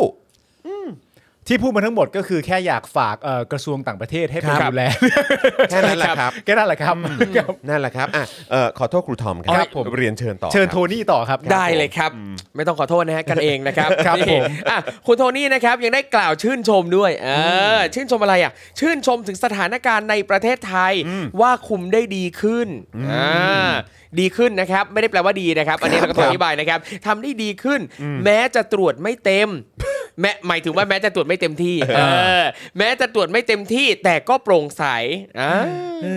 อ แต่เรื่องท่องเที่ยวยังไม่สำเร็จเท่าที่ควร เพราะคนมาน้อย เออ คุณโทนี่ก็วิเคราะห์ต่อว่าเออทำไมคนมาน้อยวะหนึ่งทัวร์จีนไม่มาเนื่องจากโดนกักตัว 14 วันที่โรงแรม พอกลับบ้านนะครับ ถ้าเขาจะกลับบ้านก็โดนกักอีก 7 วันนะครับ 2. Thailand Pass นะครับ ใช้เวลานานกว่าจะได้ แต่ว่าตอนนี้เนี่ยก็คล่องมากขึ้นแล้ว อันเนี้ยก็ถือว่าแก้ปัญหาได้ดีนะ อืม คุณโทนี่ชมนะครับ ตู่ยิ้มแก้มปรีแล้วนะครับ ข้อ 3 นะครับเขาบอกว่ากักตัวที่โรงแรม 24 ชั่วโมงเนี่ยมันก็ไม่ได้มีประโยชน์ เออ ความจริงเนี่ยควรจะรับตรวจ PCR ที่สนามบินเลย นั่นแหละดิผมก็คิดเหมือนกันทำไมมึงไม่ทำวะ ครับ คือแบบมึงไปตั้งแบบว่าเป็นเป็นรถโมบายแบบว่า ใช่ เออในการแบบทำการตรวจนอกสถานที่อะไรแบบ ค นี้ รับ เลยก็ได้ หรือว่าเออแบบก็จัดทำขึ้นมาสิเป็นแบบเป็นห้องเฉพาะกิจเฉพาะการสำหรับการตรวจเอ่ออะไรนะ PCR ใช่ครับ แบบนี้ไปเลย อืม ทำไมไม่ทำ จริงที่สนามบินพื้นที่ก็เยอะแยะมากมาย โอ้โหโคตรโล่ง จริง โคตรโล่งอ่ะ โล่งมาก แล้วยังมีโซนไหนอีกต่างหากที่แบบว่าเออแบบสายการบินนั้นสายการบินนี้ไม่รู้มาหรือเปล่า ครับ บางทีถ้าไม่มาก็ใช้พื้นที่นั้นไปเลยสิ ใช่ มึงตั้งตรงไหนก็ได้ค ใช รับ ่ยังคิดไม่เป็นหรือ ซึ่ง ไง ซึ่ เนี่ ง ย พอเป็นแบบเนี้ยมันเหมือนกับว่าทำให้คนที่เดินทางเข้าประเทศไทยเนี่ยต้องเสียเงินเพิ่มโดยไม่จำเป็นน่ะ อืม เห็นป่ะคือการที่เขาจะเข้ามาในไทยเนี่ยเขาก็อยากจะสเปนเงินอยากจะใช้จ่ายเงินกับอะไรกับการท่องเที่ยวอะไรที่มันจันลงใจแล้วแบบ อืม อยู่ๆต้องมาจ่ายเพิ่มอย่างค่าโรงแรมเนี่ยขั้นต่ำที่เห็นก็ประมาณ 3 4มสี่ห้าพันละต่ออ ม สำหรับการการพักคืนหนึ่ง ครับ เพื่อรอผลเนี่ย ครับ แค่เพื่อรอผลนะครับ คุณโทนี่นะครับยังได้กล่าวถึงปัญหาที่กลุ่มรถบรรทุกต้องการให้รัฐช่วยตรึงราคาน้ำมันดีเซลด้วยนะครับ แต่พลเอกประยุทธ์เนี่ยจะให้เอารถทหารมาวิ่งแทน โดยระบุว่าเรื่องนี้สร้างความขัดแย้งแน่นอน ถ้าจะให้ทหารเอารถมาเอาเอารถมาขนแข่ง วิธีคิดนี้เนี่ยคือการคิดมิติเดียว คิดตื้น คิดผิวไม่คิดแก่น รถทหารเนี่ยขนได้จากจุดหนึ่งไปจุดหนึ่งแต่เทคนิคหรือดูแลประเภทของสิ่งที่ต้องขนเนี่ยทำยังไงอะ่ะคุณไม่ได้เรียนมา แม้กระทั่งขนผู้ต้องหาที่กรือเซะตากใบเอารถทหารขน แต่เอาไปซ้อนการตายเป็นแถว ตนไม่รู้เรื่องเลย อ๋อ อ๋อ เรียบร้อยโอ้นี่คือ คือโยงกลับไปในยุคนั้นด้วยนะฮะ เออ คือประเด็นที่พูดมาเรื่องทหารขนรถใดๆเนี่ยคือจริง ๆ คือชงมาเพื่อจะพูดถึงเรื่องการเอาผู้ต้องหาจากกรือเซะตักใบยัดใส่รถอาหารกันแหละฮะ อืม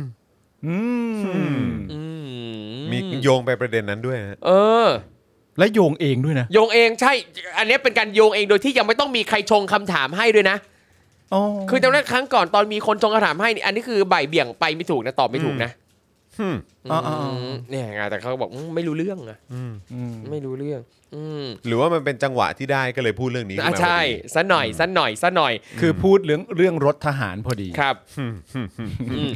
แต่ว่าก็อย่าง ครับ ที่บอกแล้วครับ ก็คือสิ่งที่มันสำคัญที่สุดก็คือ ข้อเท็จจริงที่มัน อืม เกิดขึ้นเนี่ย มันก็ต้องมีคนต้องไปตามอ่ะ ใช่ ว่ามันเกิดอะไรขึ้นกันแน่ ใช่ ครับโอเค ในฝั่งของคุณโทนี่เองบอกว่าณเวลานั้นไม่รู้เรื่อง ใช่ แต่โอเคก็ปฏิบัติการเนี้ก็ต้องรู้อยู่แล้วแหละ ใช่ แต่ไอ้วิธีการอ่ะอ่ะ อืม ตอนเนี้ยที่เราฟังมาก็คือคุณโทนี่เคลมว่า ตอนนั้นไม่รู้เรื่องว่า ครับ วิธีการขนเนี่ยทำอย่างไร อืมครับ อ่ะโอเค แต่ว่าท้ายสุดแล้วครับนะฮะสักวันหนึ่งมันก็ต้องมีการแบบ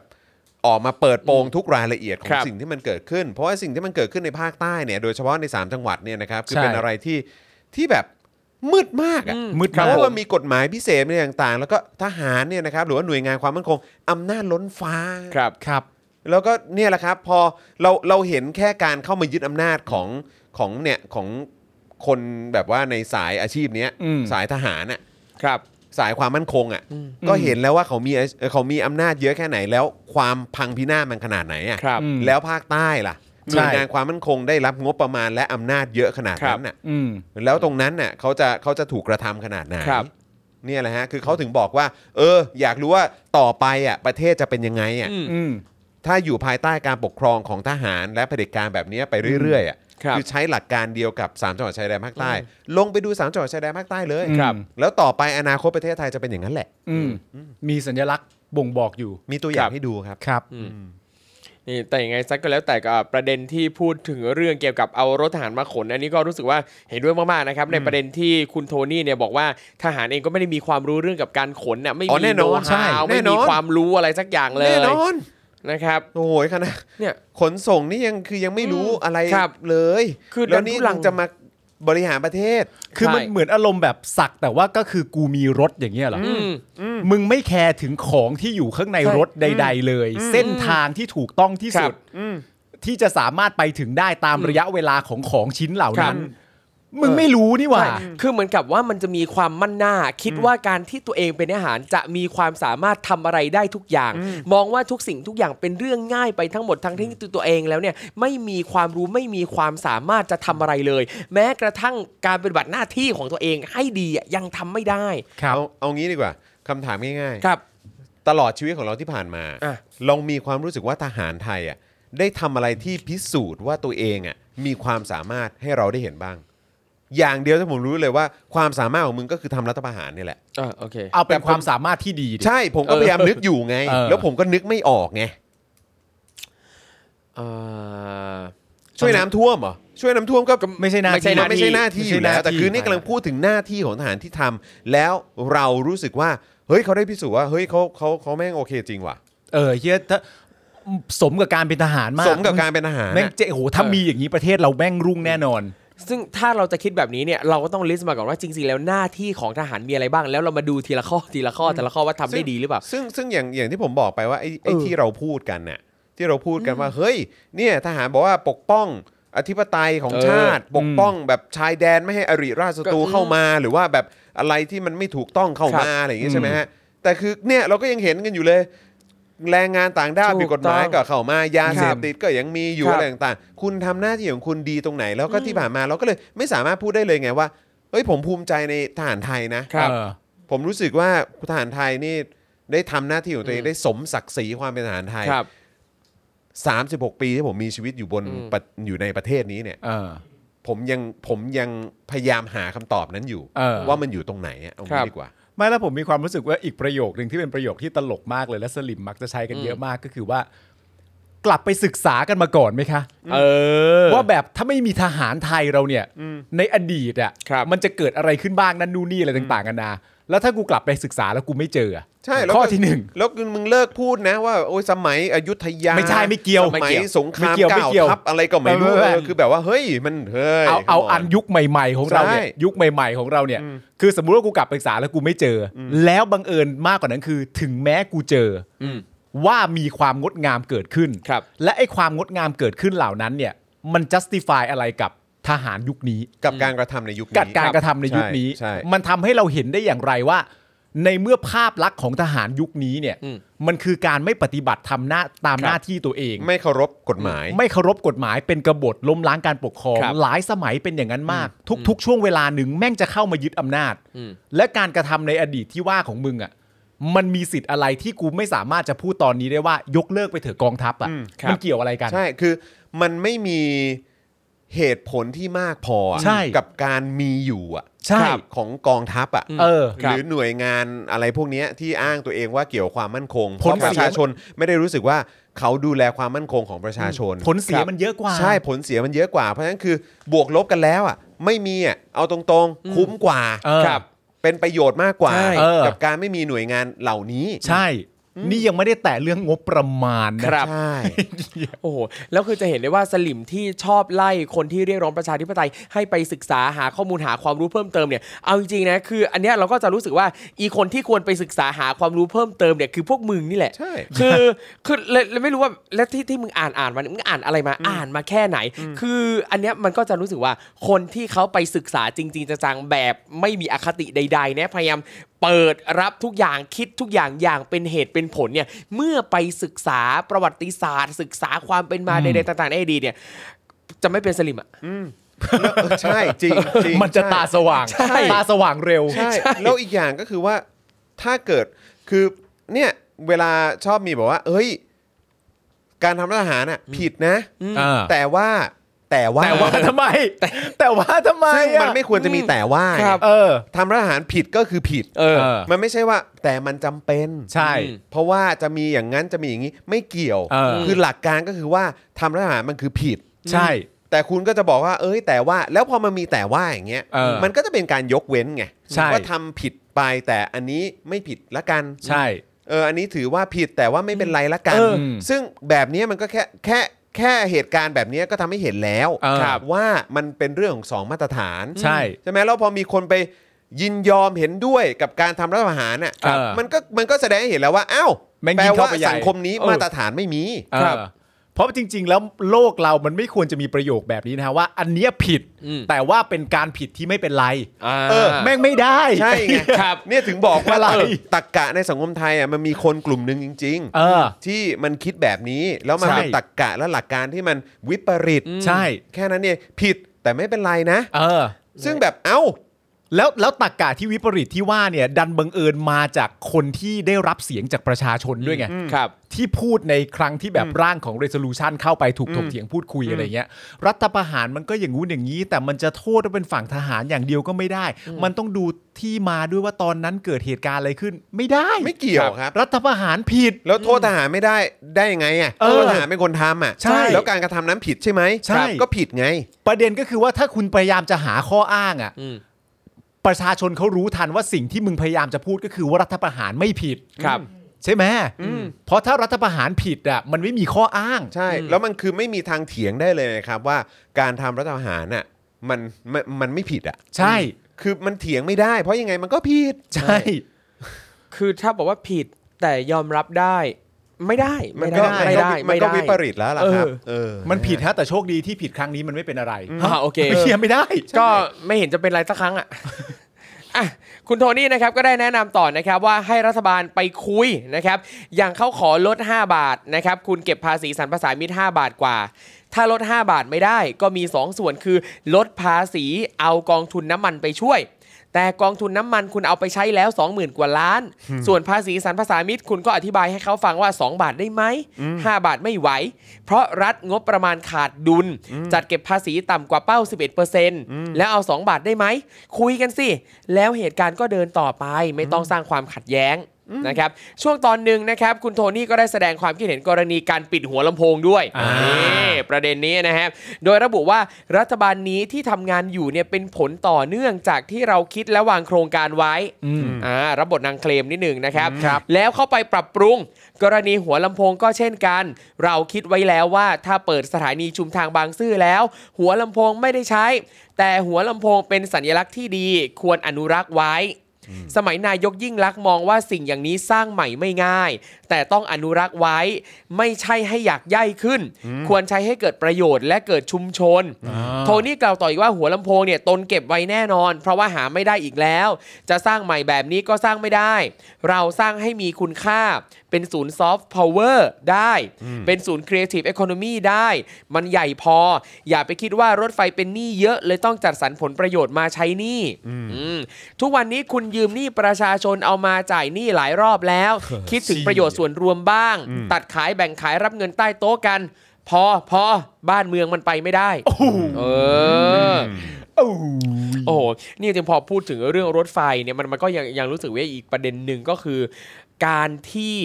เอ่อเขาจะไม่ให้มีรถไฟเข้ามาในหัวลำโพงเนี่ยมันก็คือการที่ไม่เห็นหัวคนยากคนจนประมาณหนึงเลยนะเพราะว่า ใช่ รถไฟอ่ะมันคือการเดินทางที่ถูกอ่ะ ใช่ แล้วจะมางดอะไรเงี้ยแล้วคือยิ่งการที่เราเองเนี่ยก็เป็นคนที่ใช้รถโดยสารสาธารณะ มันยิ่งรู้สึกเลยว่าการบริหารจัดการต่างๆในประเทศเนี้ยไม่เห็นหัวคนจนไม่เห็นหัวคนแบบที่ไม่มีรถยนต์ส่วนตัว อย่างเอ่อรถ BTS เองอะไรเงี้ยอ่ะราคาก็แพงขึ้น บัตรรายแบบรายเดือนรายเที่ยวก็ไม่มีแล้วอะไรเงี้ย ใช่ใช่ อ่ะอย่างเมื่อวานเนี้ยผมจะกลับบ้านจะเติมตังค์รถไฟฟ้า BTS เนี้ยอ่ะเงินสดเราไม่พออ ม จะจ่ายเป็นบัตรก็ไม่ได้ เออทำไมวะ ไม่เข้า เออ ใจ จ่ายเป็นบัตรไม่ได้ เขาเขามีบอกเหตุผลไหมว่า ไม่ ทำไม บอก ถึงจ่ายบัตรไม่ ไม่ ด้ บอกเขาบอกว่าจ่ายบัตรไม่ได้ แล้วคือถ้าจะกดเงิน แล้วคือจะบอกว่า BTS ส่วนใหญ่เนี่ยตู้ ATM อ่ะมันอยู่ข้างในสถานี ใช่ใช่ใช่ใช่ เออ เออว่ะ แล้ว แล้วอย่างนั้นทำไงฮะ ก็เลย อะไรนะ ต้องซื้อเป็นไปเป็น อย่าอย่า เป็น อย่าอย่าผมเลย ขา เล ไป ย อย่างเดียว ใช่ใช่ใช่พอพอมี อารมณ์แบบ ตังค์อยู่นิดหน่อย เที่ยวเดียว ใช่ อ๋อ ซื้อแบบเที่ยวเดียวเติมตังค์ใส่ในบัตรไม่ได้อะไรเงี้ย เหี้ย เออ แม่งมาถึงจุดนี้จริง ง ๆเน ง อะ ไปหมดอะไรก็ไม่รู้ ห่วยแตกอ่ะ อืม เออห่วยแตกจริงแล้วก็เมื่อกี้อย่างที่ครูทอมบอกว่าเออการที่แบบว่าปิดหัวลำโพง ครับ ไม่ให้รถไฟเข้ามา อืม มันก็เหมือนไม่เห็นหัวประชาชน ซึ่ง ใช่ อันนี้ผมเห็นด้วยเพราะว่า เฮ้ย หัวลำโพงอ่ะ มันก็ถือว่าอยู่อยู่กลางเมือง ใช่ นะ ครับใช่ครับ แล้วทำไมคนที่อยู่ต่างจังหวัดอ่ะ อืม ซึ่งเป็นเจ้าของประเทศเหมือนกัน ครั อะ บ เข้าถึงตรงกลางใจกลางประเทศไม่ได้อะ ครับ อืม คือต้องไล่ไปอยู่ตรงแถวบางซื่ออะ อื ฮะ มครับ ต้อ ผ ง ม ไล่ไปอยู่แบบว่าไกลๆอะฮะ ครับ จะเข้ามา อืม ก็เออ ไปตรงนั้น ครับ อยากจะเข้ามาในตรงตัวเมืองตรงพื้นที่เจริญเจริญนี่ก็ เออ ต้องเดินต้องใช้เวลาเดินทาง ครับผมใช่คือ มันแบบมันมัน อืม เวียดอ่ะ ครับ นี่กำลังนึกถึงว่าเวลาที่คนต่างจังหวัดใช้เอ่อใช้รถไฟมาหัวลำโพงเนี่ยสาเหตุหนึ่งก็คือเออคนต่างจังหวัดจำนวนไม่น้อยที่เดินทางเข้ามากรุงเทพเพื่อจะมาโรงพยาบาลจุฬาอ่าซึ่งถ้านั่งรถไฟมาลงที่หัวลำโพงอ่ะอ่ะอันเนี้ยก็จะเดินทางต่อได้ง่าย อืม แต่ตอนเนี้ยพอไปสุดอยู่ที่บางซื่อปั๊บโอ้โหกว่าจะเดินทางมาถึงโรงพยาบาลจุฬาอีก ใช่ ลำบากอีก ใช่เออนะครับแล้วก็อย่างที่บอกไปไอ้พวกค่ารถเอ่อ BTS ค่าแท็กส่งแท็กซี่ ครับ ค่าอะไรต่างๆ ก็ไม่ได้ถูกนะฮะ เออแล้วนี่มีข่าวว่าแท็กอ่าสตาร์ทแท็กซี่ก็จะขึ้นอีกนะ ขึ้นอีกเหรอ เออได้ข่าวว่าจะขึ้นอีกนะ โอ้ ขึ้นเข้าไป ตัวเอ้ยยุคมึงนี่แบบสุดจริงว่ะ สุดทุกเรื่อง นะคบ ทุกอย่าง ค่าทางด่วนค่าโทเวย์ อืม ค่า น้ำ ไฟ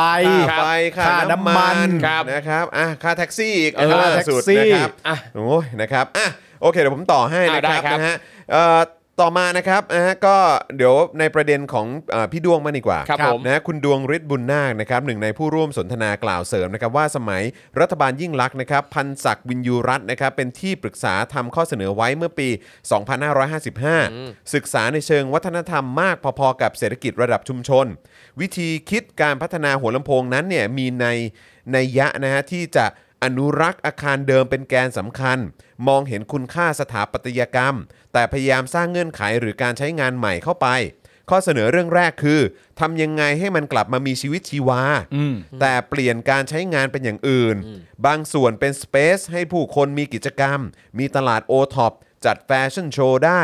นะครับ มองการใช้งานที่เปลี่ยนไปแต่เป็นทิศทางที่ดึงเอาชุมชนเข้ามามีส่วนร่วม และใช้งานเพื่อประโยชน์ชุมชนเป็นหลักครับ ครับครับ นอกจากนี้นะครับโทนี่ได้ตอบคำถามจากผู้ฟังที่ถามเรื่องความเห็นนะฮะประเด็นเรื่องการควบรวมกิจการ True และ d t แทนะครับกรณีของ True ว่าเอ่อเหมาะสมหรือไม่ เพราะมีหลายธุรกิจและมีสัดส่วนตลาดสูงอยู่แล้ว ซึ่งโทนี่ตอบว่าถ้ามองในมุมธุรกิจต้องยอมรับว่า True หรือ d t แทสู้ AS ไม่ไหว ก็เลยควบรวมเพื่อให้สู้ได้ วันนี้ตัวเลขแม้แต่ลูกค้าจะเอ่อ แม้ว่าลูกค้า เอ จะ อ มาก โทษนะฮะวันนี้ตัวเลขแม้ว่าเอ่อลูกค้าจะมากนะครับ แต่การบริหารจัดการถือว่าสำคัญที่สุด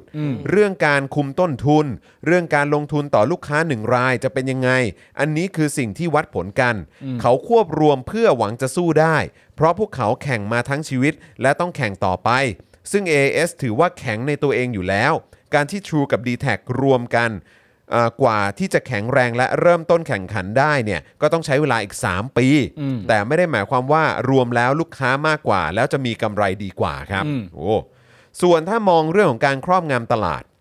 โทนี่กล่าวว่า ตนอาจจะไม่ติดตามเท่าไหร่นะฮะอาจจะไม่ได้ติดตามเท่าไหร่ ครับ ที่เมืองนอกนะครับหากทุนใหญ่ควบรวมกันจนอาจจะเป็นการครอบงำตลาดนะครับ บางที่เนี่ยต้องขออนุญาตสภาก่อน ส่วนในไทยตนไม่ทราบว่าระบบตรวจสอบเป็นยังไง ไม่ทราบว่าทำได้แค่ไหน ซึ่งก็เห็นว่าทำได้ตลอ ด ไม่ค่อยมีหน่วยงานไหนคัดค้าน ไม่รู้ทำไม น่าจะต่างตรงที่ไม่มีชื่อทักษิณ โอ้โห โอ้โห โอ้โห นะฮะแล้วก็บอกว่าถ้ามีชื่อทักษิณนะเขาเอาตายเลย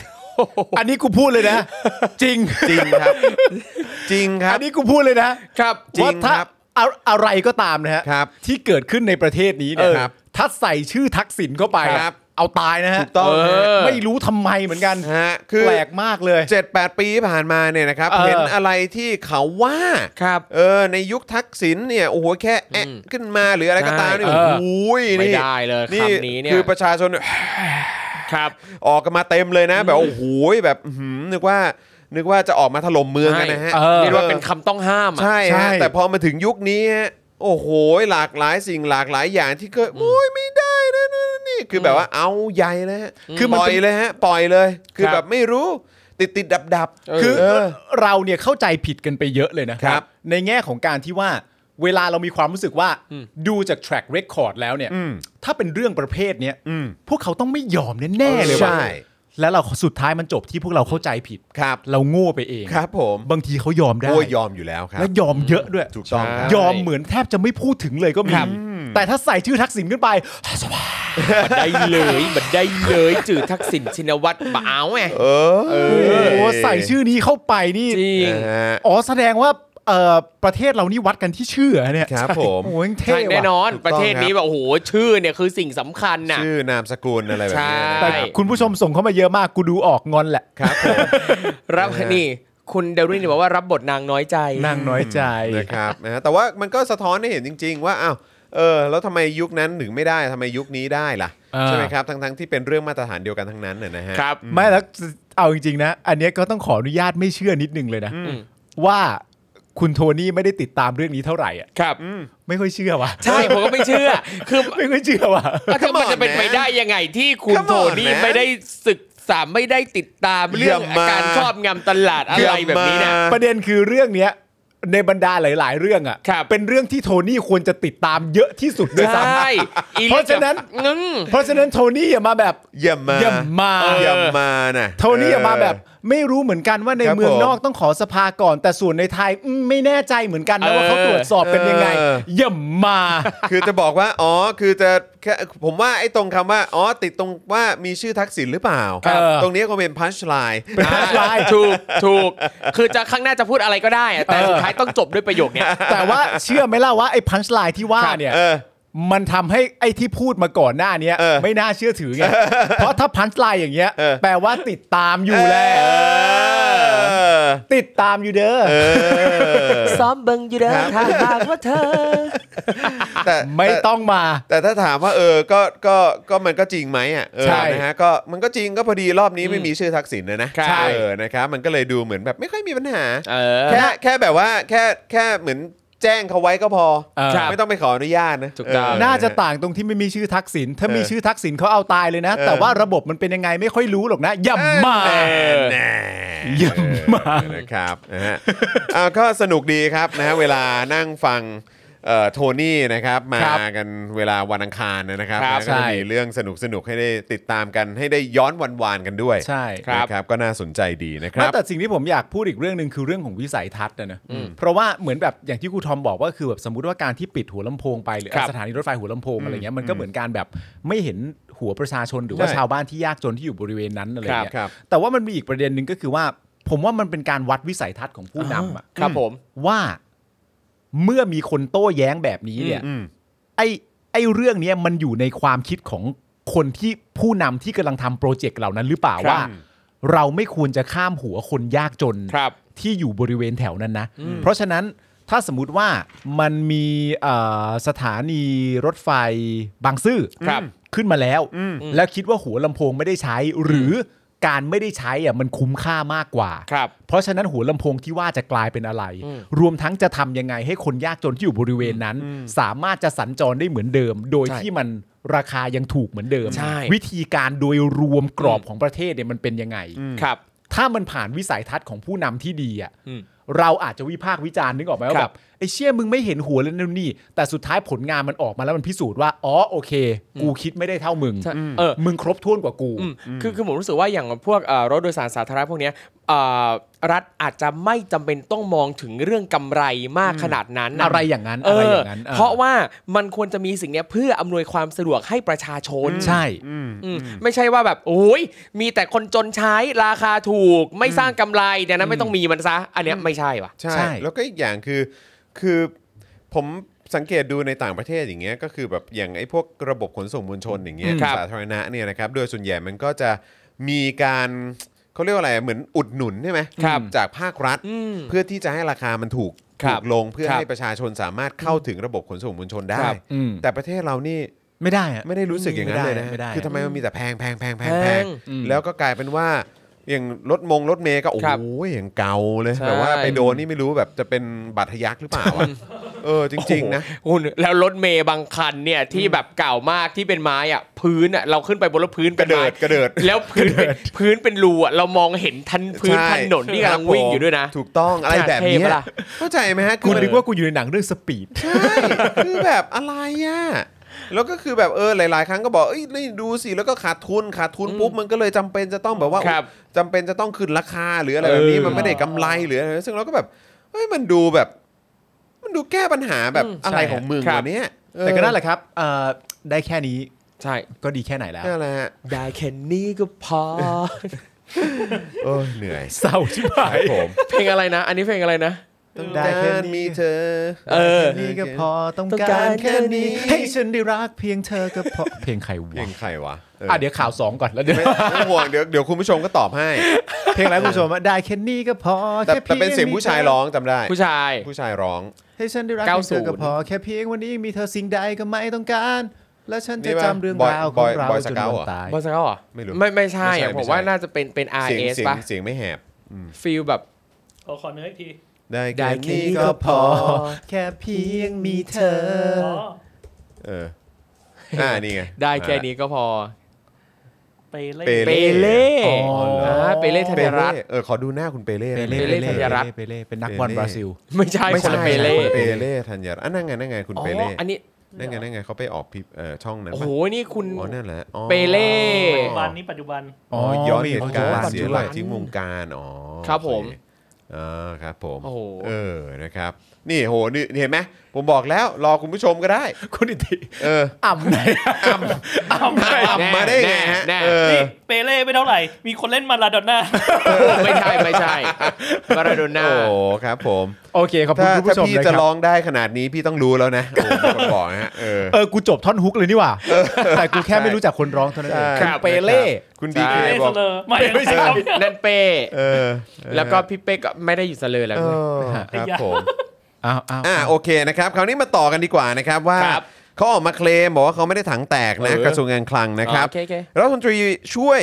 นะฮะเอ่อกระทรวงการคลังนะครับ ลั่นคลังไม่เคยถังแตกเงินเหลือเยอะแยะ พร้อมจ่ายประกันรายได้ข้าว เพียงแค่ขอมา นี่ อ่านะครับนะเดี๋ยวต้องมาดูชื่อคนพูดด้วยฮะ ได้สิครับ นะครับจากกรณีที่มีรายงานว่ารัฐบาลยังประสบปัญหาเรื่องการจัดหางบประมาณ ไม่สามารถนำเงินมาจ่ายชดเชยส่วนต่างโครงการประกันรายได้ เข้าเปลือกให้กับชาวนาได้ และได้มีการติดค้างกับชาวนามาแล้ว 4 งวดครับนะฮะตั้งแต่งวดที่ 3 ถึง 6 นะครับ ล่าสุดครับนี่อ่ะลองเสิร์ชดูกันได้ครับ ครับ สันติพร้อมพัฒน์ครับ เฮ้ย เขาทำไมวะ รัฐมนตรี ยังไงสิ ช่วยว่าการกระทรวงการคลัง เออ เปิดเผยว่าคลังมีหน้าที่จัดหางบประมาณให้ตามคำขออยู่แล้ว ครับ ซึ่งไม่ได้มีปัญหาอะไร อ่า หากใครมีโครงการขอมาก็พร้อมจัดหางบให้ อ่า เพราะคลังเนี่ยมีหน้าที่จัดเก็บภาษีหารายได้ให้อยู่แล้ว ครับ ซึ่งตอนนี้เนี่ยก็มีเงินเหลืออยู่เยอะ ไอ้ยะ นะครับนะฮะ ร่ำรวย คลังไม่เคยถังแตกอย่างที่เป็นข่าว ครับ นะครับนะฮะ โอ้โห นายสันติกล่าวว่าขณะนี้กระทรวงการคลังกำลังอยู่ระหว่างติดตามการใช้จ่ายโครงการ อืม นะฮะที่ได้รับใช้เงินตามระเบียบพรบวินัยการเงินการคลังมาตรา 28 ไปแล้ว ซึ่งกำชับให้หน่วยงานเร่งปิดโครงการ และรายงานตัวเลขการใช้จ่ายกลับมา เพื่อดูว่าจะมีเงินคงเหลือแท้จริงเท่าไหร่ เพื่อจัดนำมาจัดสรรให้กับโครงการที่รอใช้เงินอยู่ ทั้งนี้เนี่ยมีข้อมูลเพิ่มเติมนะครับว่าสำหรับตัวเลขการก่อหนี้ให้โดยหน่วยงานของรัฐเนี่ยนะครับดำเนินกิจกรรม มาตรการหรือโครงการแทน ตามที่กำหนดในพรบวินัยการเงินการคลังมาตรา 28 ล่าสุดเนี่ยหลังจากครมเห็นชอบ มาตรการสินเชื่อสร้างงาน สร้างอาชีพ ให้ธนาคารออมสินปล่อยกู้วงเงิน 5,000 ล้านบาทนะครับ โดยคลังเนี่ยเข้าไปรับเข้าไปรับผิดชอบวงเงินชดเชยกรณีหนี้เสียให้ 1,500 ล้านบาท ซึ่งเข้าข่ายตามมาตรา 28 นั้นเนี่ยนะครับส่งผลให้รัฐบาลมีวงเงินก่อนหนี้ตามมาตรา 28 สะสมเพิ่มขึ้นเป็น เป็น 911,263 ล้านบาท ครับ หรือ 29.40%ของงบประมาณรายจ่ายประจำปีงบประมาณ 65 ครับ ครับ ใกล้แล้วนะครับ ใกล้เต็มเพดานเงินเอ่อเอ่อเพดานววินัยการเงินการคลังที่กำหนดไว้ว่าต้องไม่เกิน 30% ครับ หรือ 9 3 0 0 0 930,000 ล้านบาท ครับ ซึ่งจะเหลือช่องว่างให้ก่อหนี้เพียง 0.6%นะครับ หรือไม่ถึง 20,000 ล้านบาทเท่านั้นครับ โอ้โห ซึ่งเมื่อสักครู่นี้เนี่ยผมก็เหมือนเพิ่งเห็นข่าวนะ ว่า ครับ เขาจะ นี่นี่นี่มีกริ่งให้ข้อมูลเพิ่ นี่ ม ไง เติมมา นี่ไง เดี๋ยวกันนะฮะ ครับ เอ่อกริงบอกว่าขอเอ่อส่งข้อมูลเพิ่มเติมเข้ามา เพราะว่าเมื่อกี้เนี่ยผมเอ่อเพิ่งเห็นข่าวด้วยเหมือนกันว่า คลังขยายเพดานหนี้แตะ 35%นะฮะ ครับผม นะฮะเพราะเมื่อกี้เราพูดว่า 30%ใช่ไหม ใช่ เออ นะครับ แล้วก็มันอยู่ที่ 29%แล้วไง เออ แล้วเพิ่งมีข่าวมาเมื่อกี้ ทางมติชนเพิ่งออนไปเมื่อกี้ว่าคลังขยายเพดานหนี้แตะ 35% ครับผม นะฮะ โปะจ่ายชดเชยประกันรายได้ข้าวนะค ครั รับ บ น้องกลิ่นก็ส่งข้อมูลเข้ามาเพิ่มเติมนะครับว่า ตอนนี้เนี่ยนะครับ หลังจากได้นำเสนอคำกล่าวของนายสันติพร้อมพัฒน์รัฐมนตรีช่วยกระทรวงการคลังก็ได้ออกมากล่าวเมื่อวานนี้นะครับว่าคลังไม่ได้มีปัญหาอะไรอย่างที่เป็นข่าว คลังไม่เคยถังแตก ครับ หากใครมีโครงการขอมาก็เดี๋ยวจัดงบให้ ล่าสุดนะครับ เมื่อช่วงบ่ายที่ผ่านมาครับมีรายงานว่านายอาคม เติมพิทยาภัยศิษย์รัฐมนตรีว่าการกระทรวงการคลังได้แถลงข่าว ที่ศูนย์แถลงข่าวตึกนารีสโมสรนะครับที่ทำเนียบรัฐบาลนะครับหลังจากประชุมครมนะครับ ครับ นะฮะเอ่อประชุมโทษทีฮะหลังจากประชุมคณะกรรมการนโยบายการเงินการคลังของรัฐ ครับ ที่มีประยุทธ์จันทร์โอชาเป็นประธาน ใช่ อืม ประยุทธ์จันทร์โอชาเขาเป็นประธานใช่ไหมฮะ ครับ ณะกรรมการนโยบายการเงินการคลังของรัฐนะครับ สบายครับ สบายครับ ครับ โดยแถลงว่าจากข้อสั่งการของนายกเนี่ยนะครับที่ชื่อประยุทธ์เนี่ยนะครับให้กระทรวงการคลังและหน่วยงานที่เกี่ยวข้องหารือ เรื่องการหาเงินมาจ่ายให้กับเกษตรกรผู้ปลูกข้าวตามนโยบายการประกันรายได้ ผู้ปลูกข้าวตามนโยบายของรัฐบาลนั้นเนี่ยนะครับหลังจากที่มีการอนุมัติจ่ายเงินงวดแรกไป 18,000 ล้านบาท ครับ นะครับนะฮะแล้วจะคงเหลือวงเงินที่ต้องจ่ายตามโครงการอีกประมาณ 8-9หมื่นล้านบาทครับ อืม คือเพราะว่าถ้า 29%เนี่ย ตอนนี้เขาเหลือเงินเอ่อเหลือเงินที่สามารถใช้ได้ประมาณไม่เกิน 20,000 ล้าน ใช่ ใช่ไหมฮะ แต่ว่าไอ้เงินที่จะต้องตามจ่ายอีกเนี่ย ก็คือประมาณ 90,000 ล้าน ครับ ใช่ นะครับ โอ้โห ซึ่งในการดำเนินการจ่ายเงินให้กับชาวนาครั้งนี้เนี่ย ต้องมีการขยายเพดานหนี้ในมาตรา 28 ตามพรบวินัยการเงินการคลังของภาครัฐนะครับ จากเดิมที่กำหนดไว้ 30% ครับ เป็น 35% ครับ แต่เขาบอกว่าเป็นเวลาชั่วคราวนะ ชั่วคราว โอเค นานเท่าไหร่ครับ หนึ่งปี อ่า หนึ่ง ครับ ปีนะครับ อ่ะเอาเอา จะทำให้มีสัดส่วนที่ภาครัฐจะก่อหนี้เพิ่มอีกประมาณ 1.55 แสนล้านบาทครับ อ๋อ นะครับนะฮะเออก็จะทำให้มีสัดส่วนที่ภาครัฐจะก่อหนี้เพิ่มได้อีกประมาณ ครับ นะฮะหนึ่งแสนห้าหมื่นล้านบาท อืม นะ มัน ครับ ขยายเพดานแล้วไงครับ ใช่ ครับผม ซึ่งพอต่อการจ่ายเงินให้กับเกษตรกรผู้ปลูกข้าวในโครงการนี้นะครับนะฮะก็ได้เตรียมแนวทางการขอใช้งบกลางอีกแล้วนะครับ ครับ งกลาง ผม อืม รายการสำรองจ่ายกรณีฉุกเฉินนะครับและจะเป็นเร่งด่วนนะครับปี 65 ครับ ในการสนับสนุนโครงการนี้ด้วยนะครับ ทั้งนี้นะครับมีการประกาศเดี๋ยวจะมีการประกาศในราชกิจจานุเบกษา ครับ ตามมานะครับ ขณะที่ก่อนหน้านี้เนี่ยนะครับเมื่อวันที่ 20กับ20 กันยายนที่ผ่านมา คณะกรรมการนโยบายการเงินการคลังของรัฐ ก็ ครับ เพิ่งมีมติเห็นชอบ ให้มีการขยายสัดส่วนหนี้สาธารณะต่อ GDP เนี่ยนะครับ ครับ จากเดิมที่กำหนดไว้ว่าไม่เกิน 60% ใช่ใช่ใช่ ตอนนี้เนี่ยก็ปรับให้เป็น 70%แล้วนะครั ครับ บ ใช่ใช่ใช่ใช่ใช่ อู้มีแต่นี่นี่นี่นี่นี่ สะเทื นี่ อนใจ นี่นี่นี่นี่ นี่นี่นี่นี่นี่ ค เธ รับ อ ผม เธอนั่นอะไรอ่ะ อ๋อ นี่นี่นี่นี่ เอ นี่ อ นี่เต็มไปหมดเลย เราจะเล่าให้ฟังนะ เออ แล้วผมก็ย้ำอีกครั้งนะครับ ตอน ครับ ที่อภิปรายไม่ไว้วางใจเนี่ยนะครับ ครับ ผมจำได้ว่าคนคนนั้นนะฮะ ครับ นที่ 22 พฤษภาปี 57 อ่ะ อืม มันจะมีหัวหน้าคอสชอยู่คนหนึ่งอ่ะ ครับ ครับ ชื่ออะไรนะ ปะ ปะ เออชื่อไอ้ยุทธอ่ะ ไอ้อายุทธ์ เอ ไอ้ อ ยุทธ์ เออ ไอ้ยุทธเนี่ยมันอภิปรายไม่วางใจเมื่อเมื่อตอนนั้นมันแล้วมันก็พูดว่าผมไม่โง่อะ เออ โอ้โห ไม่โง่อ่ะ ผมไม่โง่พ ครั อบ ผม ที่ผมจะทำผิดกฎหมายกระทรวงการคลัง นี่ มาทำให้มันเลย 60%หรอกหน้า ครับ เออและน่าตกใจมากวิธีการแก้ไขปัญหานี้ ครับ เพราะฝ่ายค้านอภิปรายว่าทำอย่างคุณน่ะคุณทำเกิน 60%แน่ๆมันกลัวผิดกฎหมายกระทรวงการคลัง เออ มันเลยตัดสินใจขยายเพดาน เรียบร้อย ขพด ให้กลายเป็น ถูกต้อง 70 หลังจากที่มันอภิปรายเองประมาณ 1 เดือนให้หลัง ครับ แม่งโคตรเท่เลยว่ะ เท่ครับแม่เท่งเท่มาก นี่ไง ครับ เขารู้จักการแก้ปัญหาเฉพาะหน้า ใช่ เออ เขาเรียกว่ายุคแห่งการก่อหนี้ฮะ เป็น ครับ เป็นการ ผม แก้ไขปัญหาเฉพาะหน้าที่หน้าลั่นหน้ามากเลยนะครับ ผม ใช่ครับ ยอมรับ ชอบตัวนี้ ครับ นี่นี่นี่นี่นี่เออ นี่นี่ นะฮะมีแต่ โอเค นี่ว่ะ ดี เอ ดี อ ดีอ่ะ เออ แต่ นะ แต่ประเด็น ที่สำคัญผมมีความครับ รู้สึกว่าคือข่าวแรกเนี่ยเราอ่ามีการพูดถึงคุณโทนี่ ครับ ในประเด็นของเรื่องเอ่อเครือข่ายโทรศัพท์ ครับ ส่วนข่าวที่สองเนี่ยเป็นเรื่องของข้าวแล้วแหละ ครับผม ผมก็เลยอยากรู้ว่าตัวคุณโทนี่เนี่ยติดตามสองข่าวนี้หรือเปล่า ใช่ นั่นน่ะสิครับ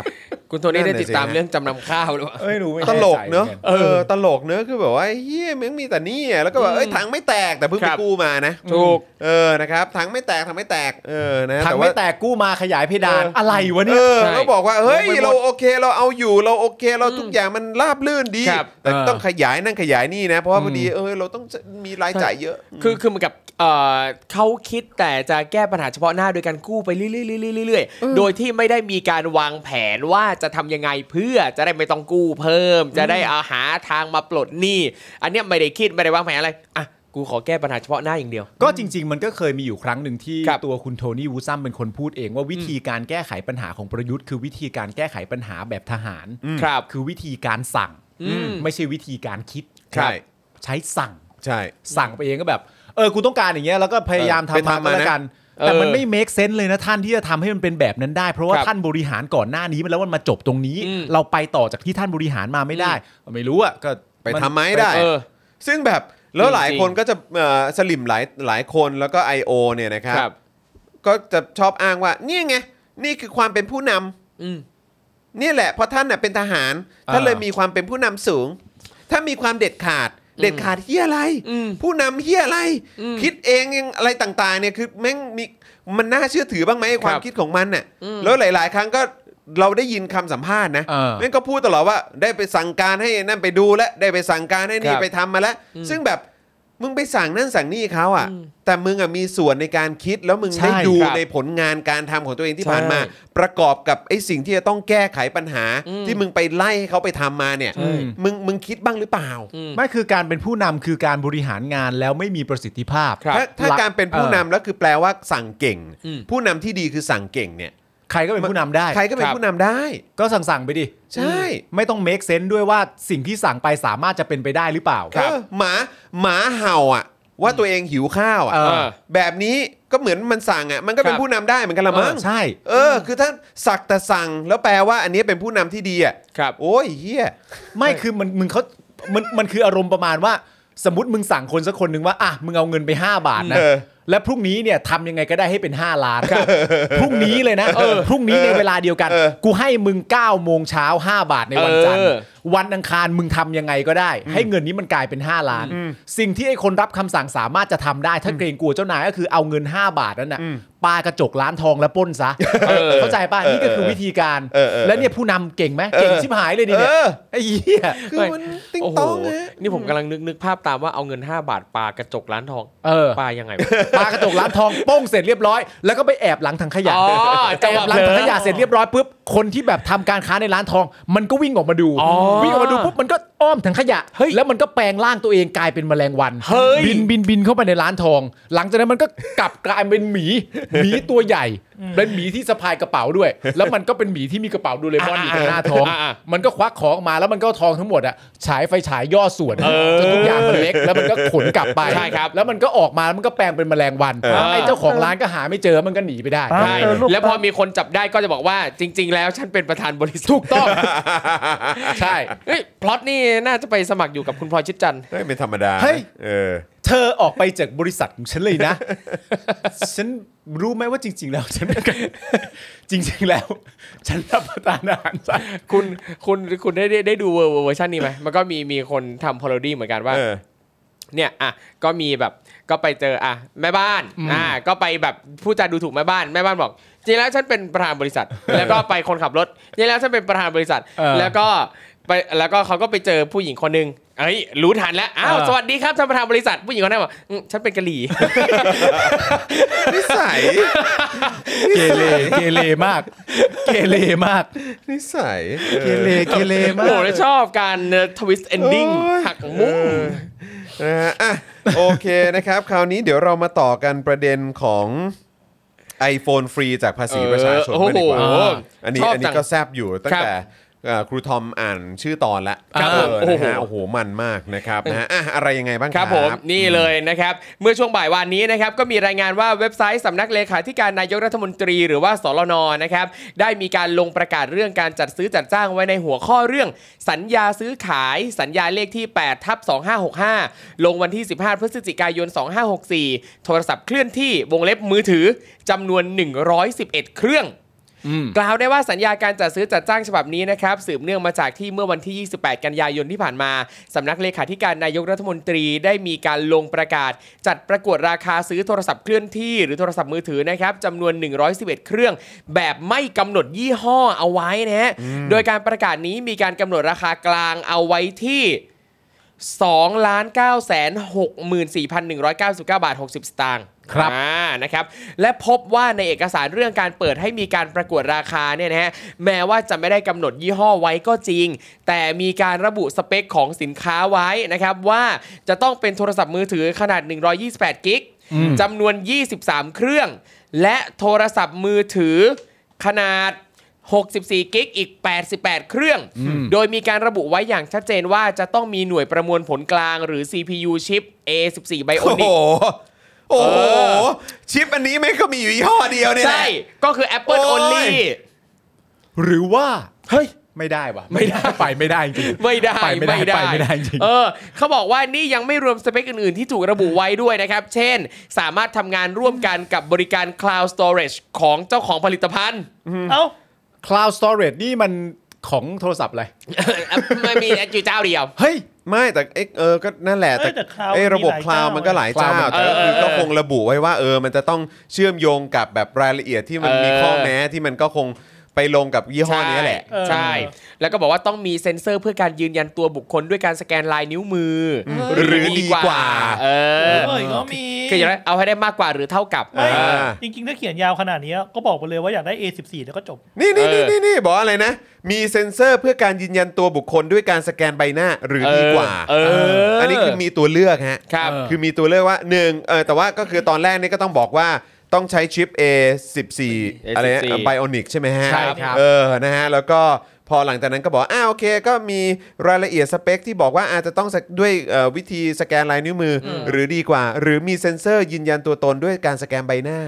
หรือหรือดีกว่า เออซึ่งไอ้ หรือ ส ดีกว่า แกนใบหน้ามันก็มันก็เข้าใจว่ามี Apple เจ้าเดียวปะ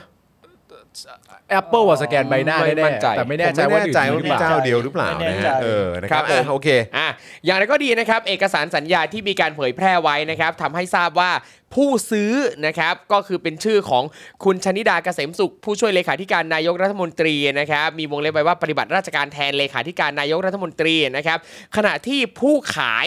นะผู้ขายก็คือบริษัทสหธุรกิจจำกัด ตกลงซื้อขายโทรศัพท์เคลื่อนที่นี้จำนวน 111 เครื่องโดยทั้งหมดเป็นยี่ห้อ Apple รุ่น iPhone 12 ในเอกสารสัญญา มีการระบุไว้ด้วยนะครับ ว่าบริษัทสหธุรกิจข้างต้นนี้ คือบริษัทที่จดทะเบียนนิติบุคคลแล้วกับกรมพัฒนาธุรกิจการค้ากระทรวงพาณิชย์ ซึ่งบริษัทสหธุรกิจจำกัด เป็นผู้ได้รับคัดเลือกด้วยวิธีประกวดราคาอิเล็กทรอนิกส์หรือ e-bidding อ๋ออ อ่าทั้งนี้นะครับสรุปจำนวนที่สั่งซื้อจำแนกตามความจุที่ต่างกันได้ดังนี้ครับ คือ 128 กิกเนี่ย23 เครื่อง แล้วก็ 64 กิกเนี่ยนะครับ88 เครื่อง ตามที่กำหนดไว้ตั้งแต่เอกสารประกวดราคานะครับ ครับ รวมเป็นเงินทั้งสิ้น 2 6 8 0 0 0 บาท ซึ่งได้รวมภาษีมูลค่าเพิ่มจำนวน 175,000 บาท ตลอดจนภาษีอากรอื่น ๆ และค่าใช้จ่ายทั้งปวงไว้ด้วยแล้ว อย่างไรก็ดีครับ สื่อรายงานว่าสำนักงานเลขาธิการสำนักเลขาธิการนายกรัฐมนตรี ผู้เป็นเจ้าของโครงการ ได้กำหนดราคากลาง หรือราคาอ้างอิงจากผู้ขาย 3 ราย แต่นี้เนี่ยเขาก็ไม่ได้ระบุนะครับว่าผู้ขายสามรายเนี่ยมีใครบ้างนะครับเขาก็กำหนดไว้ก่อนแล้วตั้งแต่วันที่ 23 กันยายนที่วงเงิน2ล้าน9 6 0 0 0 0 บาท โดยราคากลางต่อเครื่องได้แจกแจงไว้แบบนี้ครับเขาบอกว่าเอ่อขนาด 128 กิก 23 เครื่องเนี่ยนะครับตกเครื่องละ 26,440 บาท รวมเป็นเงินทั้งสิ้น 68,120 บาท ครับ แล้วก็ขนาด 64 กิก 88 เครื่องเนี่ยนะครับ ตกเครื่องละ 24,570 บาท รวมเป็นเงินทั้งสิ้น 2,162,160 บาท แม้จะกล่าวได้ว่าราคาตามเอกสารสัญญา และราคากลางที่จัดซื้อจัดจ้างมาเนี่ยนะครับ จะถูกกว่าราคาของ iPhone 12 ปัจจุบันที่อ้างอิงจากเว็บไซต์ apple.com ซึ่งในนั้นเนี่ยบอกว่า iPhone 12 ความจุ 128 กิกเนี่ยนะครับราคาราคาอยู่ที่เครื่องละ 27,900 บาท iPhone 12 ความจุ 64 กิกเนี่ยนะครับอยู่ที่ 25,900 บาท แต่นั่นก็ไม่ได้ทำให้เสียงวิพากษ์วิจารณ์จากกระแสสังคมดีขึ้นครับ เนื่องจากหลายฝ่ายมองว่ากรณีนี้เป็นการใช้เงินภาษีของประชาชนมาซื้อไง อ่า ทำไมไม่ใช้เงินส่วนตัวจะเอามาซื้อโทรศัพท์มือถืออะ ซึ่งกรณีนี้นะครับคุณนัทริยาทวีวงศ์ที่ปรึกษานายกรัฐมนตรีฝ่ายข้าราชการประจำได้ออกมาชี้แจงว่าสำนักงานเลขาธิการนายกรัฐมนตรีจัดซื้อโทรศัพท์มือถือสำหรับผู้บริหาร และระดับผู้อำนวยการที่มีความจำเป็นในการใช้งาน โทรศัพท์ที่เอ่อโทรศัพท์ที่ใช้ในปัจจุบันเนี่ยครบรอบวงใช้งานแล้ว ขณะเดียวกันก็ตั้งงบประมาณไว้แล้ว ก็เลยต้องจัดซื้อจัดจ้างเพื่อมาทดแทน ซึ่งก็จัดซื้อได้ในราคาต่ำกว่าราคากลางประมาณ2ล้าน8แสนบาท และสเปคก็ตรงตามที่กำหนดไว้ด้วย ตามสเปคที่ล็อกไว้แล้วอะ เอออ่ะเป็นผู้บริหารเนี่ยก็ใช้โทรศัพท์ส่วนตัวไม่ได้ไง เออ ทั้งนี้นะครับ ตามทอโครงการจัดซื้อโทรศัพท์มือถือ 111 เครื่องได้ระบุว่าสำนักเลขาธิการนายกรัฐมนตรี เป็นหน่วยงานที่มีภารกิจเกี่ยวกับการปฏิบัติราชการ ด้านการเมือง ด้านวิชาการ ด้านเลขานุการ และทำหน้าที่ศูนย์ประสานการบริหารราชการแผ่นดินของนายกรัฐมนตรี รองนายกรัฐมนตรี รัฐมนตรีประจำสำนักนายกรัฐมนตรี แล้วก็ผู้บริหารฝ่ายการเมืองครับ ครับ เพื่อให้การบริหารราชการแผ่นดินเป็นไปอย่างมีประสิทธิภาพ รวดเร็ว ทันเหตุการณ์ มุ่งผลสำฤทธิ์และเป็นไปตามหลักการบริหารกิจการบ้านเมืองที่ดี และเพื่อเป็นการสนับสนุนภารกิจข้างต้นสำนักเลขาธิการนายกรัฐมนตรี จึงมีความจำเป็นจะต้องจัดหาโทรศัพท์เคลื่อนที่ เพื่อใช้ในราชการทดแทนของเดิม ซึ่งได้จัดหาเมื่อปีงบประมาณ 2560 ซึ่งปัจจุบันเนี่ยก็เสื่อมสภาพตามอายุการใช้งานแล้ว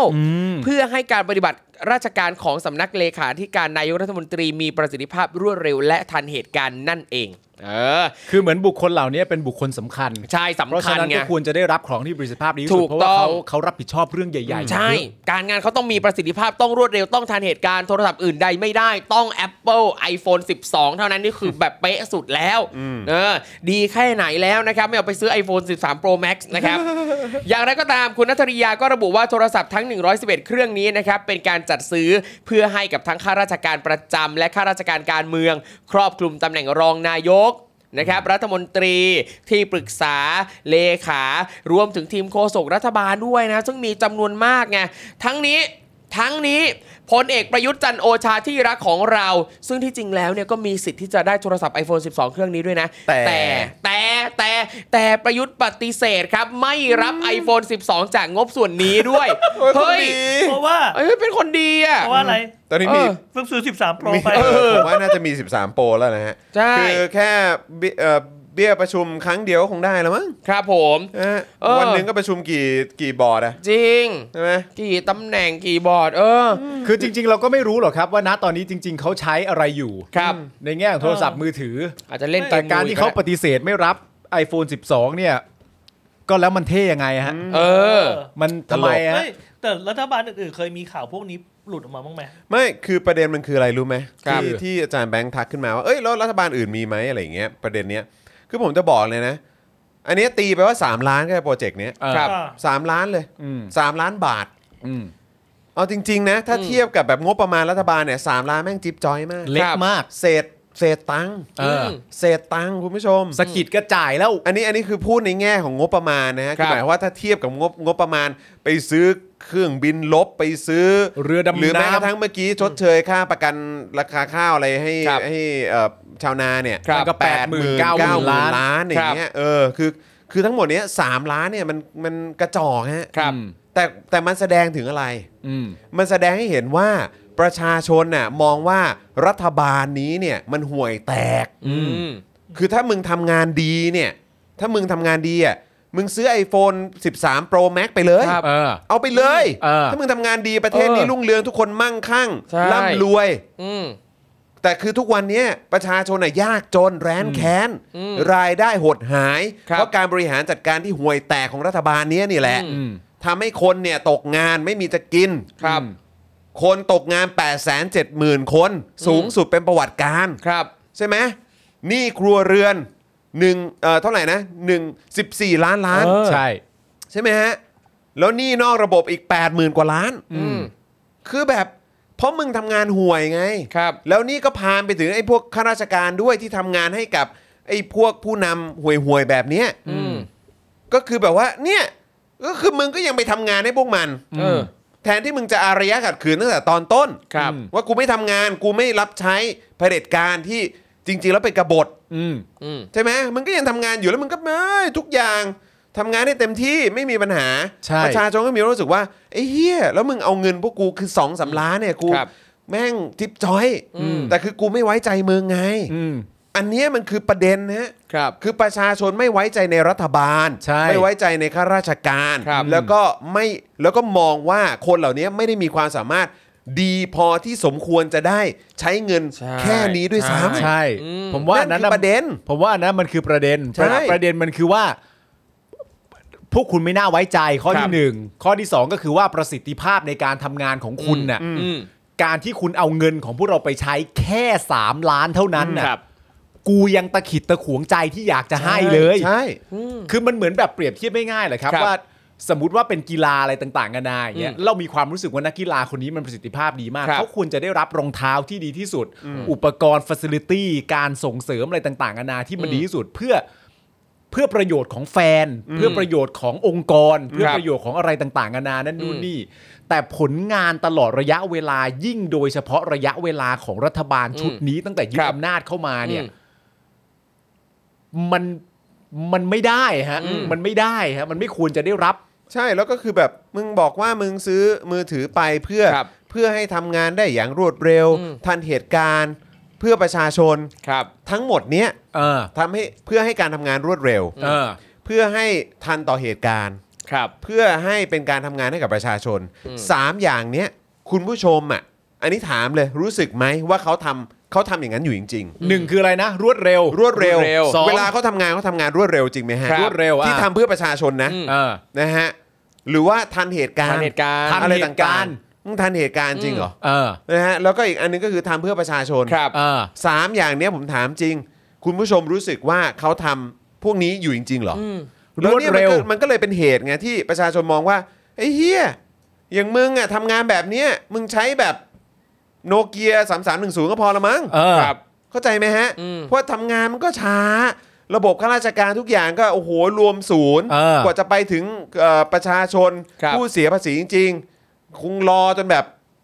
ไม่มีจะแดกตายแล้วอ่ะ คือประเด็นมันคืออย่างนี้ฮะ คือประชาชนเนี่ย ไม่ได้เชื่อตามคำกล่าวอ้าง ม คือประชาชนไม่เชื่อว่าคุณทำงานรวดเร็ว ครับ ประชาชนไม่เชื่อว่าคุณทำงานอะไรนะ ได้ทันท่วงที อืม ประชาชนไม่เชื่อว่าคุณทำงานเพื่อประชาชน ครับ พอไม่เชื่อ 3 อย่างนี้เสร็จเรียบร้อยเนี่ย ประชาชนก็ไม่เชื่อต่อไปด้วยว่า ถึงคุณจะได้เทคโนโลยีที่ดีในระดับนั้น ครับ เขาก็ยังไม่เชื่ออยู่ดีว่าคุณจะทำสามอย่างนั้นได้ ถูกต้อง ใช่ เขาก็เลยไม่สะดวกใจที่มีความรู้สึกแบบเอาเงินกูไปอีกแล้วเหรอเนี่ย ใช่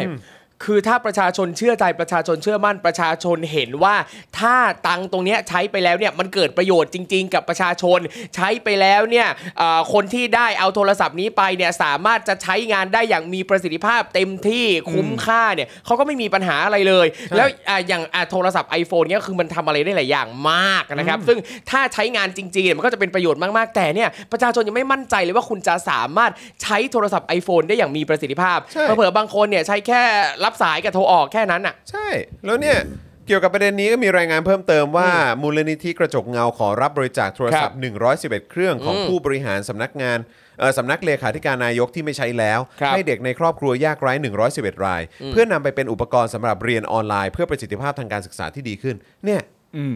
ก็คือดูสิ ครับ เด็กยังไม่มีมือถือใช้เลย ใช่ครับ พวกมึงก็ต้องการจะใช้อย่างน้อยก็ต้อง iPhone 12 เออ ซึ่งก็แบบว่า สเปคของเรามันจำเป็นต้องเป็นแบบนี้ ครับ แต่เด็กที่จะมีมือถือหรือว่าสมาร์ทโฟนไว้เรียน อืม ออนไลน์ ครั อะ บ ก็ยังไม่ ยังไม่มีเลย มีกันเลย ใช่ เนี่ยแหละมันคือความรู้สึกของประชาชน จริง ที่มีความรู้สึกว่า แล้วมึงก็ยังจะกระแดะ อืม ใช้มือถือแบบนี้อีกเนาะ ครับ ทั้งทั้งๆที่การทำงานของมึงอ่ะห่วยแตกแล้วก็ไม่มีประสิทธิภาพ ครับ คุณภาพชีวิตประชาชนโดยรวมแย่ลง ครับ แล้วมึงก็ยังจะอยากได้ของหม่งของใหม่ เบิกนั่นเบิกนี่อยู่นั่นน่ะ ครับ คืออย่างเอ่อโทรศัพท์ 111 เครื่องที่ซื้อเข้ามาเพิ่มอ่ะ สมมุติว่าถ้าไม่ได้ซื้อเพิ่มส่วนนี้เนี่ย เอาตังค์ตัวนั้นไปเอ่อไปจัดสรรเพื่อซื้อสมาร์ทโฟน รุ่นถูกๆก็ได้ ส่งให้เด็กเนี่ยได้ใช้เรียนออนไลน์ให้เขาสามารถเข้าถึงการศึกษาได้โดยเท่าเทียมกันอย่างมีประสิทธิภาพเนี่ย มันได้อีกเป็นพันๆเลย ได้เป็นพันเครื่อง แต่อย่างไรก็แล้วแต่อย่างประเด็นเนี้ยกรณีที่มูลนิธิกระจกเงาขอรับบริจาคเนี่ยนะครับอ่าล่าสุดนะครับทางสำนักเลขาธิการเองก็มีประกาศออกมาว่า ก็ได้ยินดียินดีบริจาคให้ทำเรื่องมาละกันเออ ก็ ครับผมก็เนี่ยแหละครับ ก็ดูสิครับ ก็คงเป็นอย่างนั้น คือ แหละฮะ ขนา ครั ด บ ว่าในภาคประชาชนเองก็ยังต้องทำเรื่องไปขออะครับ อืม แต่เนี่ยก็คือเบิกอ๋อก็ช่วยไม่ได้คือตั้งงบไว้แล้ว ครับ ก็เลยต้องรีบจัดซื้ออต้องจัดต้องต้องนะเออก็ดำเนินการไป แต่ ครับ เวลาประชาชนเนี่ยซึ่งเป็นคนจ่ายเงินให้มึงไปซื้อมือถือเครื่องใหม่เนี่ย อืม เออ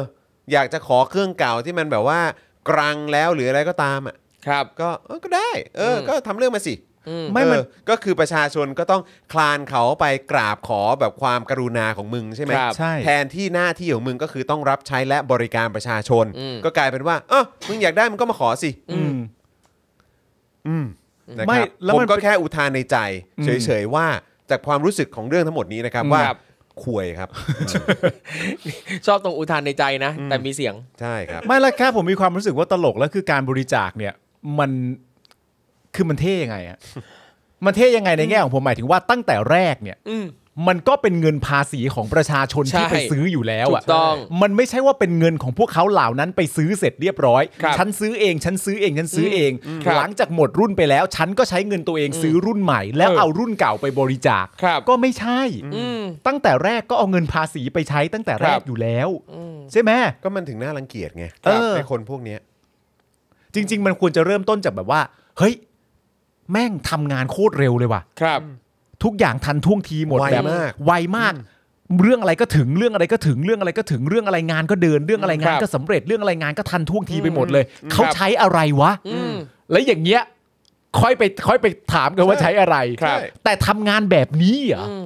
ทำงานอย่างที่เป็นอยู่ทุกวันนี้เนี่ยเหรอ ครับ แล้วจะบอกว่าใช้ระดับเครื่องเทคโนโลยีอย่างนี้เหรอ ครับ ไม่ได้ ใช่มันดู ไม่ได้ ก็ตรงๆฮะมันน่ารังเกียจฮะ ครับ มันน่ารังเกียจน่ารังเกียจจริง ๆ คือแบบ ใช่ครับ แม่งอีอ่ะอืมทำตัวแบบไร้ยางอายนะครับ ฮะ ครับ แต่ก็นั่นแหละ มันก็คงต้องเป็นคนประเภทเดียวกันถึงอยู่ด้วยกันได้มั้ง ครับ ใช่ครับ นะครับอ่าอ่ะโอเคนะครับ ต่อเนื่องกันดีกว่านะครับอ่ะแต่ว่าก่อนจะไปที่ประเด็นเอ่อข่าวต่อไปนะครับ ก็คื ครั อบ เรื่องหัวลำโพงอะ อ่าน นะครับนะครับ แล้วก็เดี๋ยวเราก็จะมีคุยกันในประเด็นเรื่องศาลอาญามีคำสั่งอนุญาตให้ไมค์นะครับได้ประกันตัวใน 3 คดีด้วย อ่า นะครับแต่ตอนนี้ก็ยังต้องอยู่ในเรือนจำต่อเนื่องนะครับ ครับ เพราะยังเหลือคดีอื่นอยู่นะครับนะฮะแล้วก็เดี๋ยวเราก็จะมีประเด็นนักกิจกรรมไทย ได้รับการแจ้งเตือนจาก Apple ครับ ว่าถูกมาแวร์สนับสนุนโดยรัฐเนี่ยโจมตีนะครับ ครับครับ นะฮะเพราะฉะนั้นเดี๋ยวเราเดี๋ยวเราต้องมาดูกันนะครับ ว่ามันมีรายละเอียดอะไรบ้างนะครับ เดี๋ยวเราติดตามกันนะครับ ครับ นะฮะอ่ะโอเค แต่ว่าก่อนอื่นเลยนะครับ ก็ขอประชาสัมพันธ์หน่อยดีกว่านะครับ ในประเด็นเกี่ยวกับเอ่อคลิปความรู้ ครับ เออ ผม นะครับอีกหนึ่งคลิปละกันนะครับ ครับ อยาก ผม จะให้คุณผู้ชมได้ติดตามกันด้วยนะครับเอ่อที่เอ่อจะเอามานำเสนอเนี่ยนะครับ แล้วก็ให้คุณคุณผู้ชมได้ดูกัน ครับ นะฮะเอ่อก็คือเรื่องรัฐธรรมนูญฉบับ 2475 เป็นอย่างไร ครับ ทำไมใครๆถึงบอกว่าเฮ้ยมันดีที่สุด อืมนะครับนะฮะ อืม แม้ว่าตอนนี้เอ่อสำหรับพวกเราเองจะมีความรู้สึกว่าไปเจอเอ่อร่างฉบับใหม่ที่เป็นพิมพ์เขียวให้กับพวกเราได้แล้วก็ตาม มันก็ช่วยไม่ได้ ครับ ถ้าจะรู้สึกแบบนั้น ถูกต้อง ก็ต้องบอกว่า sorry ใช่ แต่จริง Sorry ๆ แล้ว about ก็ต้องบอกว่าเออแบบก่อนหน้าเนี้ยก่อนจะเจอฉบับ resolution เนี่ย อ่า ครับ นะฮะก็เอ่อสำหรับฉบับ 2475เนี่ยก็ไม่ธรรมดา ใช่ นะครับนะก็เลยอยากจะให้คุณผู้ชมได้ติดตามกันนะครับนะฮะก็ขอย้ำกันอีกทีนะครับว่าตอนนี้เราต่างกำลังอยู่กับรัฐธรรมนูญปี 60 นะครับที่เขียนกันตั้งแต่สมัยคอสชนะครับซึ่งพออ่านแล้วเนี่ยก็มีเรื่องชวนเอ๊ะอยู่หลายมาตรา จนหลายคนหลายฝ่ายก็เสนอให้แก้กันจนเอ่อจนถึงทุกวันนี้นะครั ใช่ครับ นะฮะเอาจริงๆเนี่ยรัฐธรรมนูญที่ชวนเอ๊ะของพี่ไทยเราเนี่ยก็มีอีกหลายฉบับเลยนะครับเพราะตั้งแต่การเปลี่ยนแปลงการปกครอง 2475 มาเนี่ยนะครับ80 กว่าปีเนี่ยนะครับเรามี รัฐธรรมนูญมากกว่า 20 ฉบับแล้วนะครับ นี่ นะฮะที่พูดนะฮะว่าฉีกกันเหมือนเป็นกระดาษเช็ดตูดนะฮะ ครับ ฉีกกันยุ่ยฮะ เออนะครับวันนี้นะครับเรามาดูรัฐธรรมนูญฉบับที่เขาว่ากันว่ามันดีที่สุดกันดีกว่า อืม นะครับ ในคลิปความรู้เรื่อง รัฐธรรมนูญฉบับ 2475 เป็นอย่างไรทำไมใครๆ ถึงบอกว่าดีที่สุดครับครับโอ้าสนใจ ในคลิปนี้เนี่ยนะครับเราจะมาทำความรู้จักกับรัฐธรรมนูญปี 2475 ที่มีถึง 2 ฉบับกัน ครับ ฉบับแรกของปรีดี ใช้ชั่วคราว ส่วนอีกฉบับเนี่ยมาจากคณะกรรมการร่างรัฐธรรมนูญ ซึ่งจะบอกว่ามันเป็น 2 ฉบับแรกที่สำคัญ และมีอายุยืนที่สุดเลยนะครับ ครับ ครับ มาดูกันนะครับว่าทั้งสองฉบับเนี่ยต่างกันยังไงบ้าง แล้วส่วนไหนบ้างที่ว่าเอ่อที่ไม่ว่าใครที่ได้อ่านเนี่ยก็ยังชื่นชมจนถึงทุกวันนี้เลยนะครับว่าสง่างามมากๆครับ อืม นะฮะมันแปลกนะ เราได้ยินคำว่าสง่างาม ครับ ในรัฐธรรมนูญเนี่ยเราโดยเฉพาะในฉบับล่าสุดเนี่ย ครับ โคตรไม่สง่างามเลย ไม่เลย โคตรสกปรกเลยอะ ไม่ นะฮะแต่คือแบบว่าเฮ้ยครั้งหนึ่งเรามีรัฐธรรมนูญที่เรียกได้ว่าสง่างามมาก ครับ อยู่ฉบับหนึ่งเลยนะครับ ครับ เพราะฉะนั้นถ้าเกิดใครสนใจนะครับก็เดี๋ยวไปตามดูนะฮะในลิงก์ที่เดี๋ยวอาจารย์แบงค์จะแปะไว้ให้ได้เลยนะครับ ครับ เย้ ผมนะฮะก็ติดตามกันนะครับ แล้วก็ย้ำอีกครั้งนะครับคุณผู้ชมครับ ตอนนี้ยอดเอ่อสนับสนุนของเรานะครับนะฮะที่แบบเป็นแบบรายเดือนเนี่ยนะครับก็ drop ลงมานะครับซึ่งจากที่ไปสืบเสาะหารายละเอียดข้อมูลมาเนี่ยนะครับก็หลุดกันไปโดยแบบไม่รู้ตัวนะครับนะฮะอาจจะเป็นการผูกกับเอ่อการชำระเงินนะครับที่อาจจะไม่ได้ต่อเนื่องกันทุกเดือนนะครับไปจนถึงเอ่อปัญหาเกี่ยวกับเอ่อบัตรเครดิตอะไรต่างๆนะครับที่อาจจะ เอ่อมีประเด็นว่าเฮ้ยเขาเอ่อทางต้นทางเนี่ยเขาอาจจะกลัวว่าเป็นสแปมเป็นอะไร อ่า แบบนี้หรือเปล่า ครับ นะครับก็เลยอาจจะบล็อกไว้แล้วอ่าคุณผู้ชมที่เป็นเมมเบอร์หรือเป็นซัพพอร์เตอร์เนี่ยนะครับก็อาจจะหลุดไปแบบไม่รู้ตัว เพราะฉะนั้นก็ฝากคุณผู้ชมนะครับนะที่ติดตามพวกเราอยู่ไม่ว่าจะผ่านช่องทางไหนนะครับไปเช็คดูนะครับว่าสถานะการเป็นเมมเบอร์เป็นซัพพอร์เตอร์ของเรายังอยู่หรือเปล่า ครับ นะ นะครับถ้าเกิดไม่อยู่รีบสมัครเลยนะครับ รีบสมัครกลับเข้ามานะครับ จะได้ไม่หลุดไปนะครับ แนะนำว่าพ่วงไว้กับค่าโทรศัพท์มือถือรายเดือนจะเป๊ะที่สุดเลยนะครับ แล้วก็อีกหนึ่งช่องทางที่ลองไปเช็คกันมาแล้วว่าหลุดยากเออพอสมควรเนี่ยก็คือทาง Facebook นั่นเอง ครับ นะค ครั รับบ ผม นะฮะเอ่อแล้วก็ฝากคุณผู้ชมถึงวิธีการด้วยละกันครับสำหรับใครที่ยังไม่ได้สมัครนะครับนะฮะ ครับ แล้วก็สนใจเฮ้ยฟังแบบนี้อยากสมัครเป็นเมมเบอร์อยากเป็นซัพพอร์เตอร์นะครับเริ่มต้นที่ YouTube ละกันนะครับนะคุณผู้ชมทำได้ง่ายๆ มาก ๆ เลยครับนะด้วยการกดปุ่มจอยนะครับที่อยู่ข้างปุ่ม subscribe นะครับหรือว่าแถบสีฟ้าในช่องคอมเมนต์ตอนนี้เลยก็ได้นะครับพอกดเข้าไปปุ๊บเนี่ยมันจะเด้งเข้าไปที่หน้าเลือกแพ็กเกจนะครับคุณผู้ชม ผมเลือกแพ็กเกจที่คุณผู้ชมสะดวกจะสนับสนุนเราต่อเนื่องกันแบบทุกเดือนละกันนะครับนะฮะพอเจอแพ็กเกจที่โดนใจแล้วนะครับ ครับ ก็กดเข้าไปที่ปุ่มจอยครับที่อยู่ใต้แพ็กเกจนั้นนะครับเราไปเลือกวิธีการชำระเงินนะครับอย่างที่บอกไปนะครับว่าผูกไว้กับเอ่อเครือข่ายโทรศัพท์มือถือก็ได้นะครับหรือว่าบัตรเครดิตบัตรเดบิตเนี่ยจะเป๊ะมากๆเลยนะครับโอกาสหลุดมันค่อนข้างยากนะครับนะแต่ว่าเอ่อก็เอ่อเช็ครายละเอียดกันอยู่เรื่อย ๆ ก็ดีเหมือนกันนะครับ ครับ กรอกรายละเอียดให้ครบถ้วนเรียบร้อยนะครับ กดยืนยันแค่นี้ก็เป็นเมมเบอร์ทาง YouTube แล้วนะครับ ส่วนทาง Facebook นะครับ อันนี้ก็เป็นหนึ่งช่องทางที่แนะนำสุดๆเลยนะครับ ก็เอ่อกดเข้าไปได้เลยนะครับนะฮะเอ่อใต้ไลฟ์ของเราเนี่ยนะครับเอ่อมันจะมีปุ่มสีเขียวที่มีรูปหัวใจอยู่นะฮะกดปุ่มนั้นเลยนะครับ นั่นคือปุ่ม Become a supporter นะครับนะฮะพอกดเข้าไปแล้วก็ไปเลือกวิธีการชำระเงินเลย อันนี้ไม่ต้องเลือกแพ็กเกจนะครับ ครับ เพราะว่ามีแพ็กเกจเดียวเลยนะครับ แล้วก็ผูกกับบัตรเครดิต บัตรเดบิต หรือค่าโทรศัพท์รายเดือน อันนี้จะชัวร์มาก ๆ เลยนะครับนะฮะ ครับผม แล้วก็เอ่อไปกรอกรายละเอียดให้ครบถ้วนเรียบร้อยนะครับนะแล้วก็กดยืนยัน แค่นี้ก็เป็นซัพพอร์ตเตอร์เราทาง Facebook แล้วนะครับยังไงก็ ครับผม ฝากคุณผู้ชมนะครับติดตามกันด้วยละกันนะครับว่าเรายังคงสถานะเป็นเมมเบอร์เป็นซัพพอร์ตเตอร์อยู่หรือเปล่า หรือว่าหลุดไปแบบไม่รู้ตัว ครับ อะไรแบบนี้นะครับ ก็ลองเช็คกันดู และใครที่ยังไม่ได้สมัครเป็นสมาชิกหรือเออเป็นซัพพอร์เตอร์ของเราก็สามารถสมัครกันได้เลยนะครับนะเราจะมีคอนเทนต์ใหม่ ๆ ให้คุณผู้ชมติดตามกันทุกๆวันนะครับ ทุกๆ สัปดาห์นะครับ แล้วก็สำหรับคอนเทนต์ Exclusive ที่ดูได้เฉพาะเมมเบอร์และสปอร์เตอร์เนี่ยเร็วๆ นี้จะมีเข้ามาเพิ่มอีกหลายรายการเลยนะครับ เพราะฉะนั้น ครับ ถ้าไม่อยากพลาดรีบสมัครกันนะครับ ครับผม อ่าโอเคนะครับ คุณผู้ชมเออคุณจักรพงศ์บอกว่าผูกกับเดบิตไว้ครับ ผ่านมาปีกว่าแล้วไม่หลุดเลยโอ้ โอ้เป็นเรื่อง ขอราว บ ที่ คุณ ดี มากเลย ดี นะ จั ค ง รับ เลขยอบคุณมากเลยนะครับนะฮะอ่าโอเคนะครับ คราวนี้เรามาต่อกันที่ประเด็นไหนดีนะ เซฟหัวลำโพงอะฮะ เออเดี๋ยวกันนะขอดูขอดู ครับ เซฟหัวลำโพง แล้วก็ตอนนี้เรากำลังจะเรามาชั่วโมงครึ่งแล้วนะครับนะฮะงั้นผมขอไปที่อันนี้ก่อนดีกว่าเรื่องสารอาญา ได้เลย อ่ ครับ มากกว่านะครับนะฮะเพราะว่าประเด็นน้องไมค์นี่ก็เป็นอีกหนึ่งประเด็นที่เราก็เป็นห่วงกัน ครับ นะครับนะฮะเอ่อเมื่อวานนี้นะครับสารอาญารัชดาพิเศษกมีคำสั่งอนุญาตให้ประกันตัวไมค์พานุพงษ์จัดนอกในคดี ราษฎรศาลนะครับที่อายการฟ้องในมาตรา 112 และมาตรา 14 พรบคอมพิวเตอร์ โดยสารระบุเหตุผลที่อนุญาตให้ประกันนะครับว่า เหตุที่ไม่ปล่อยตัวชั่วคราวเรื่อยมา เพราะเกรงว่าจะก่อเหตุร้าย ตามประมวลกฎหมาย วิธีพิจารณาความอาญาม108ทับ1วงเล็บ 3 เหตุตามมาตรานี้อาจเปลี่ยนไปได้ ครับ กรณีที่เห็นว่าจำเลยถูกขังมานานพอสมควร จนรู้สึกระมัดระวังตัวต่อการจะก่อเหตุร้าย แล้วประกอบกับโจทย์เนี่ยไม่ได้คัดค้านให้ประกันนะฮะเมื่อคำนึงถึงสิทธิ์ของจำเลยแล้วเห็นควรให้โอกาสจำเลย จึงอนุญาตให้ปล่อยตัวชั่วคราวครับโอ้โหฟังแค่นี้นี่ผมก็แบบ คุณผู้ชม ไม่แล้ว เขายังไม่ได้ถูกตัดสินว่าผิดนะฮะ ใช่ ครับ เขายังไม่ได้ถูกตัดสินว่าผิดนะครับ ครับ เขาก็เลยบอกว่าเอ่อที่ไม่ปล่อยตัวชั่วคราวเรื่อยมาเนี่ย ครับ อืม เพราะเกรงว่าจะก่อเหตุร้ายตามประมวลกฎหมายอันนี้นะฮะ ซึ่งกรณีที่เห็นว่าจำเลยเนี่ยถูกขังมานานพอสมควร อืม แค่ฟังคำว่าถูกขังมานานพอสมควร ครับ เนี่ยนะครับ คือจริง ๆ ไม่ควรถูกขังด้วยซ้ำนะ ใช่ ใช่ครับ เนี่ยเขาบอกว่ากรณีที่เห็นว่าจำเลยถูกขังมานานพอสมควร จนรู้สึกระมัดระวังตัวต่อการจะก่อเหตุร้าย คือมันเหมือนแบบขังมานานพอสมควรแล้วแหละ แล้วก็คิดว่าเขาคงจะเหมือนอารมณ์ว่าเข็ดแล้วแหละ หรือแบบ ครั รู้ บ ตัวแล้วแหละ ครับ อะไรแบบเนี้ยก็เลย ใช่แต่ประเด็น แล้ว มัน แล้วก็บวกกับว่าพอดีทางโจทย์เนี่ย เออ ก็คืออายการเนี่ยเข้าใจว่าอายการน่าจะอายการแหละ ครับ นะครับไม่ได้คัดค้านการให้ประกัน เออ แล้วก็คำนึงถึงสิทธิ์ของจำเลย อันเนี้ย อันเนี้ยมาท้ายเลย เอ นะฮะ อ ไม่แต่อัน กา นี้ ร ผม คำ ว่า นึง แป ถึงลก สิท สุ ธิ์ ด ของจำเลยนี่มาท้ายฮะ ไม่มันแปลกสุดมากคือเขายังไม่ได้ถูกตัดสินว่าผิด ใช่ แล้วเขาถูกขัง เออ แล้ววันที่คุณปล่อย คุณใช้คำพูดว่าคำนึงถึงสิทธิ์ของจำเลย ถ้าคำนึงถึงสิทธิ์ของจำเลยเขาต้องได้รับการประกันตัวมาต่อสู้ ถูก คดีตั้งแต่ ถูก แรกแล้วไม่ใช่เหรอฮะ ใช่ แล้วนี่ก็คือเราไป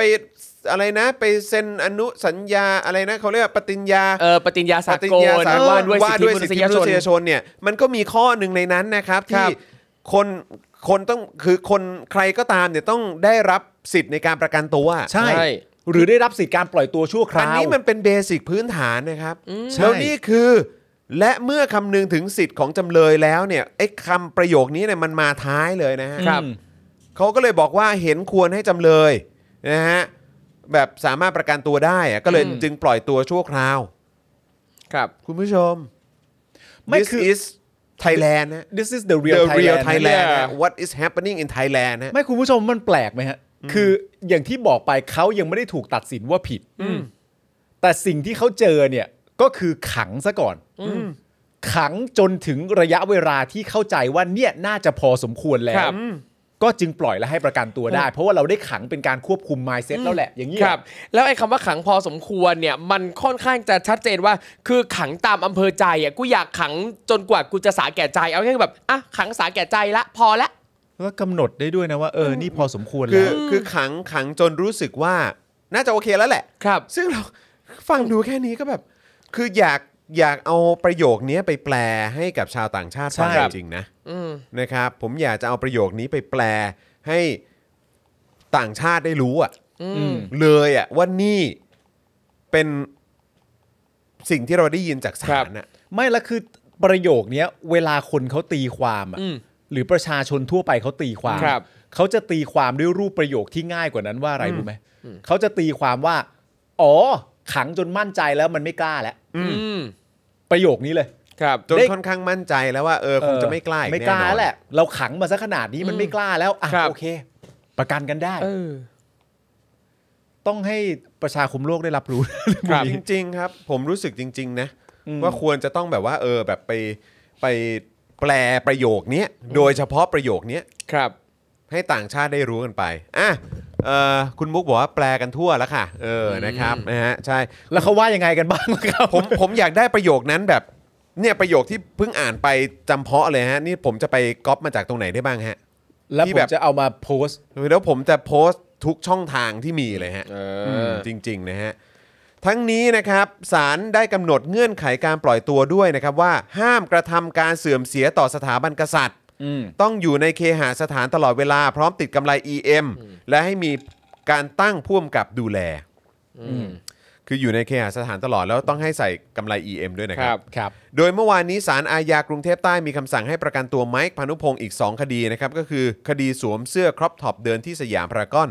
โดยต้องวางเงินประกันตัว 200,000 บาท และคดีสาดสีหน้าสำนักงานตำรวจแห่งชาติอีก 1 0 0 0 0แบาท เมื่อวานนี้ก็เล่าให้ฟังไปแล้วนะครับ ครับ อย่างไรก็ตามนะครับศูนย์ทนายความเพื่อสิทธิมนุษยชนรายงานว่าไมค์พานุพงศ์ยังมีหมายขังในอีกหลายคดี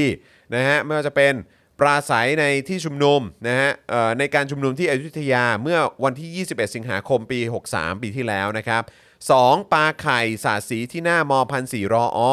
เมื่อ 28 กันยายน 63 3. ร่วมปราศัยที่หน้าธนาคารไทยพาณิชย์สำนักงานใหญ่เมื่อวันที่ 25 พฤศจิกายน 63 4. การชุมนุมที่แยกลาดพร้าวเมื่อวันที่ 2 ธันวาคม 63 และ 5 เมื่อวันที่ 22 พฤศจิกายนที่ผ่านมา ที่ศาลธัญบุรีนะครับมีคำสั่งลงโทษในคดีละเมิดอำนาจศาลโดยให้จำคุกไมค์พานุพงศ์20 วัน แต่ไมค์สารภาพศาลจึงลดเหลือจำคุก 10 วันครับ ครับผม ทั้งนี้นะครับไอรอรายงานว่าเมื่อวันที่ 19 พฤศจิกายนที่ผ่านมาเป็นวันครบรอบ 1 ปีของการนำมาตรา1นึกลับมาใช้อีกระลอกหนึ่ง นับตั้งแต่พลเอกประยุทธ์นะครับออกแถลงการนายกรัฐมนตรีนะครับว่าจะบังคับใช้กฎหมายทุกฉบับทุกมาตราที่มีอยู่ต่อผู้ชุมนุม จากนั้นมานะครับจำนวนคดีม .112 ที่เคยหายเงียบไปกว่า 2 ปี ก็พุ่งทะยานสูงขึ้นอย่างไม่เคยมีมาก่อนนะครับ โดยพบว่ามีผู้ถูกดำเนินคดีมาตรา 112 อย่างน้อย 165 คนใน 162 คดีครับ หนึ่งร้อยห้าสิบหกคนครับ ใช่อ่ะอ่าใช่ใช่ฮะเออ ครับ โทษทีฮะ156 คน ครับครับ ใน 162 คดี ครับ จากจำนวนคดีทั้งหมดนี้เนี่ยนะครับพบว่ามีผู้ต้องหาส่วนใหญ่เนี่ยได้รับการประกันตัวหรือได้ปล่อยตัวชั่วคราว แต่ก็มีบางส่วนที่ถูกคุมขังระหว่างการดำเนินคดี โดยมีคนที่ถูกคุมขังอยู่ในเรือนจำระหว่างการพิจารณาคดีอย่างน้อย 6 คน ก็คืออานนท์นำพาไผ่จตุพัฒน์เพนกวินพาริศรุ้งปนัสยา ไมค์พานุพงษ์และเบนจาอาปันครับ ครับผม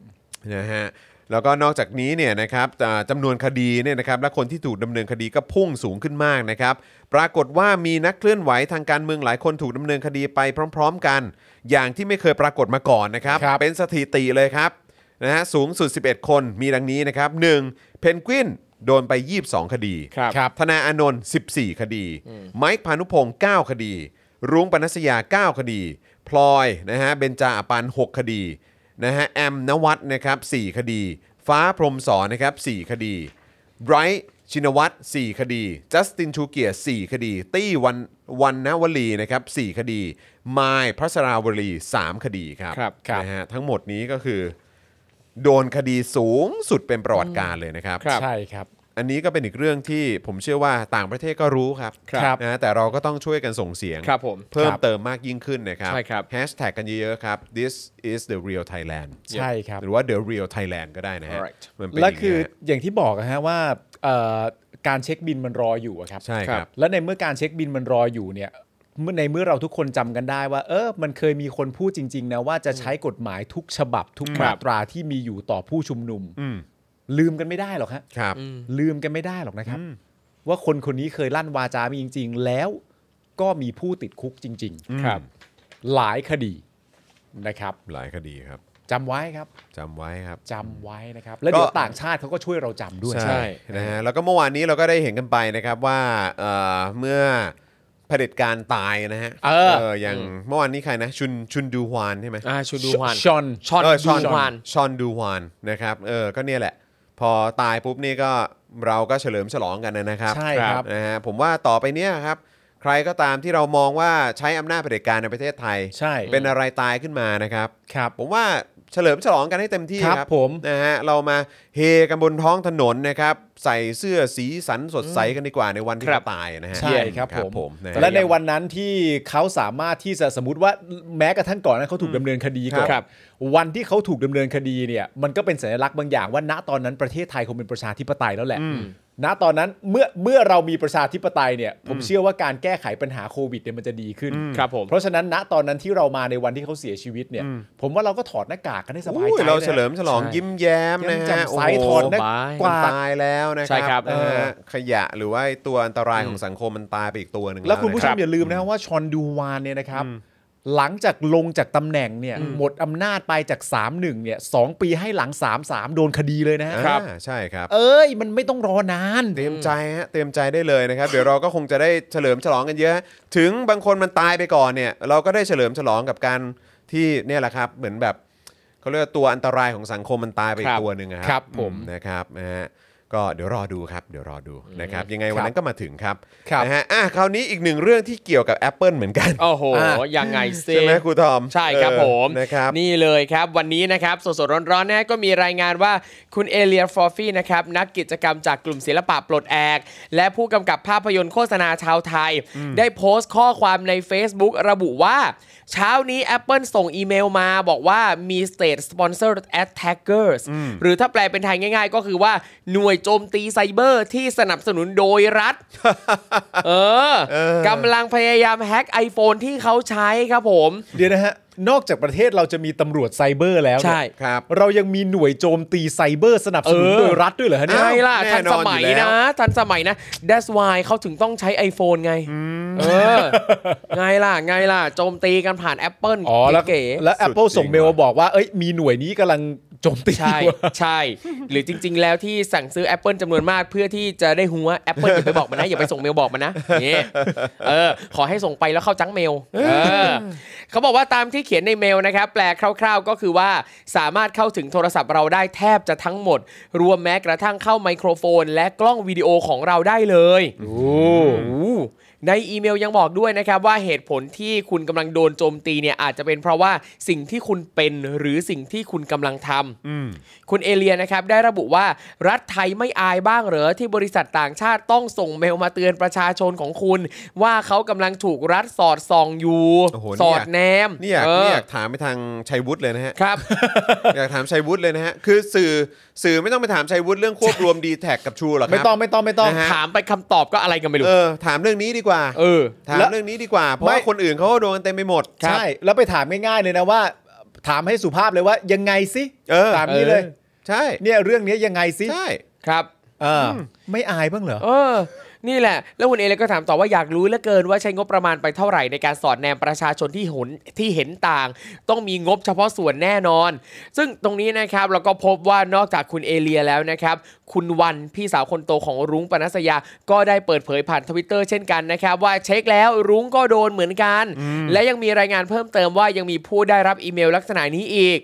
ประกอบไปด้วยคุณเตอร์รัฐภูมิเลิศภัยจิตจากกลุ่ม vivo นะครับ คุณฮอกกี้เดชาธร สมาชิก Rap Against Dictatorship นะครับ คุณเดฟชยพล จากกลุ่มแนวร่วมธรรมศาสตร์และการชุมนุม คุณพรีมฉัตรพีจากกลุ่มสารยาเพื่อประชาธิปไตย รวมไปถึงอาจารย์ประจักษ์ก้องกิรติ แล้วก็พี่ยุ้ยสรุณี อาชวันนันตกุลด้วย โอ้ โอ้ โห โห หนักนะฮะ ที่ได้รับอีเมลลักษณะนี้มา ใช่ เตือน ค ใช่ รับ ไหมฮะ ใช่ครับ โดยเนื้อหาเต็มๆในอีเมลแจ้งเตือนของ Apple นะครับ ระบุว่า Apple เชื่อว่าคุณกำลังตกเป็นเป้าของผู้โจมตีทางไซเบอร์ ที่ได้รับการสปอนเซอร์จากภาครัฐ ซึ่งกำลังพยายามเข้าถึง iPhone ของคุณจากทางไกล โดยพยายามเข้าใช้งานด้วย Apple ID ผู้โจมตีทางไซเบอร์เหล่านี้มีความเป็นไปได้ว่ากำลังพุ่งเป้ามาที่คุณโดยเฉพาะ อาจเป็นเพราะตัวตนของคุณ และสิ่งที่คุณทำหากอุปกรณ์ของคุณอยู่ในอันตราย หรือตกเป็นภัยจากการกระทำของผู้โจมตีที่ได้รับการสปอนเซอร์จากภาครัฐจริง พวกเขาอาจจะสามารถเข้าถึงข้อมูลที่สำคัญของคุณได้ ไปจนถึงการสื่อสารของคุณ หรือแม้กระทั่งเข้าถึงกล้องและไมโครโฟน ขอให้คุณรับคำเตือนนี้ไว้อย่างจริงจัง แม้ว่ามันอาจจะเป็นการเตือนที่ผิดพลาดก็ตาม Apple ขอแนะนำให้คุณทำสองอย่างนี้ทันที 1. อัปเดตซอฟต์แวร์ให้เป็นเวอร์ชันใหม่ล่าสุดอย่างเร็วที่สุดเท่าที่จะเป็นไปได้ อืม 2. ติดต่อผู้เชี่ยวชาญที่สามารถให้ความช่วยเหลือได้อย่างเร่งด่วนอื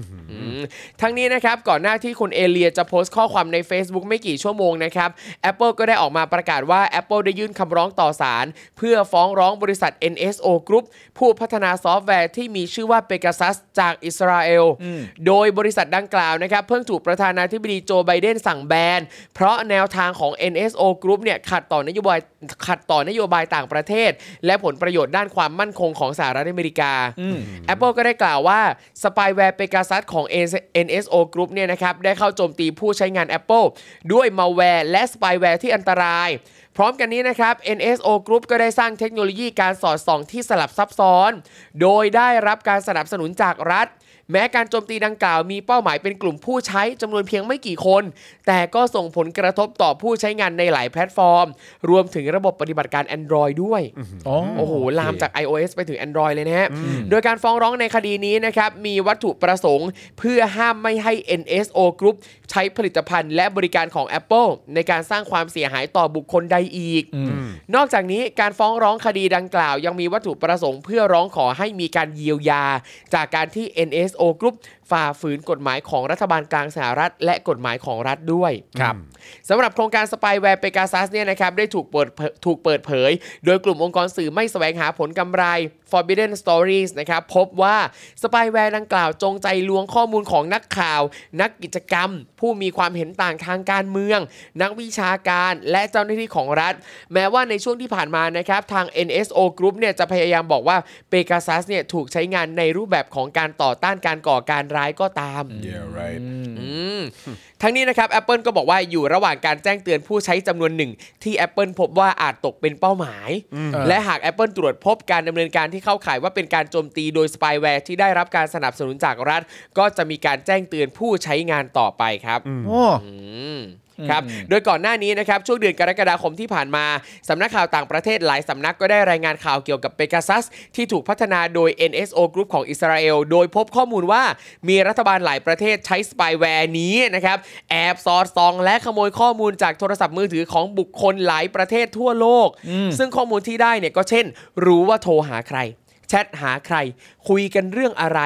สามารถเข้าถึงไฟล์หรือว่าข้อมูลภาพทั้งหมด รู้ตำแหน่งของเจ้าของโทรศัพท์ และสามารถเปิดกล้องและไมโครโฟนบันทึกเสียง เพื่อดูว่ากำลังทำอะไรอยู่อีกด้วย ก็ก็คือรู้หมดอะ รู้หมดเลย ก็ ทำ คือ อะไรยังไง รู้หมดนั่นแหละ โอ้โห ล้ำมากนะครับ โดยสำนักข่าวต่างประเทศก็ได้รายงานว่า พบว่าโทรศัพท์ที่ถูกแฮ็กและเบอร์โทรศัพท์ที่อยู่ในข่ายจะโดนแฮ็กเนี่ยมีจำนวนกว่า 50,000 เบอร์ มีทั้งโทรศัพท์มือถือของผู้นำประเทศ ราชวงศ์ อืม ทูต นักการเมือง นักข่าว นักเคลื่อนไหวทางการเมือง และเบื้องต้นพบว่ามี 10 ประเทศที่เป็นลูกค้าของ NSO Group ซึ่งส่วนใหญ่จะปกครองด้วยรัฐบาลเผด็จการ ได้แก่อาเซอร์ไบจาน อินเดีย ซาอุดิอาระเบีย UAE นะครับ เม็กซิโก บาห์เรน ฮังการี รวันดา โมร็อกโก แล้วก็คาซัคคาซัคสถานครับ โดยบางประเทศนะครับก็ออกมาตอบโต้แล้วว่าไม่ได้นำเอ่อ เปกาซัสนี้นะครับ มาใช้เพื่อละเมิดสิทธิของประชาช น แต่ว่านำมาใช้เพื่อป้องกันการก่อการร้าย อ๋อ เอ ครั อ บ มีเหตุผลว่ะ เออ นะฮะ NSO เอ่อ NSO Group เนี่ยบอก ครับ ว่าที่ผ่านมาบริษัทขายเพกาซัสให้กับ เออ หน่วยงานภาครัฐของบางประเทศเท่านั้น ครับ โดย 50%เนี่ยเป็นหน่วยข่าวกรองนะครับ 38%เป็นหน่วยงานบังคับใช้กฎหมาย ครับ และ 11%เป็นหน่วยงานทางทหารนะครับ อืม สำหรับบริษัท NSO Group เนี่ยนะครับพบข้อมูลว่าอยู่ภายใต้การระบระดมทุนของบริษัทเอกชนรายใหญ่อย่าง Novalpina ครับ นะ นะครับเอ่อ Capital แล้วก็ Francisco Partners นะครับ โดยมีนักลงทุนจำนวนมากอยู่เบื้องหลังนะครับ รวม ครับ ถึงบริษัทบำเหน็จบำนาญนะครับ อย่างเอ่อ pension firm ทั้งหลายเนี่ยในสหราชอาณาจักรและสหรัฐอเมริกา ก็มีส่วนร่วมในบริษัทที่กำลังละเมิดสิทธิ์ของผู้คน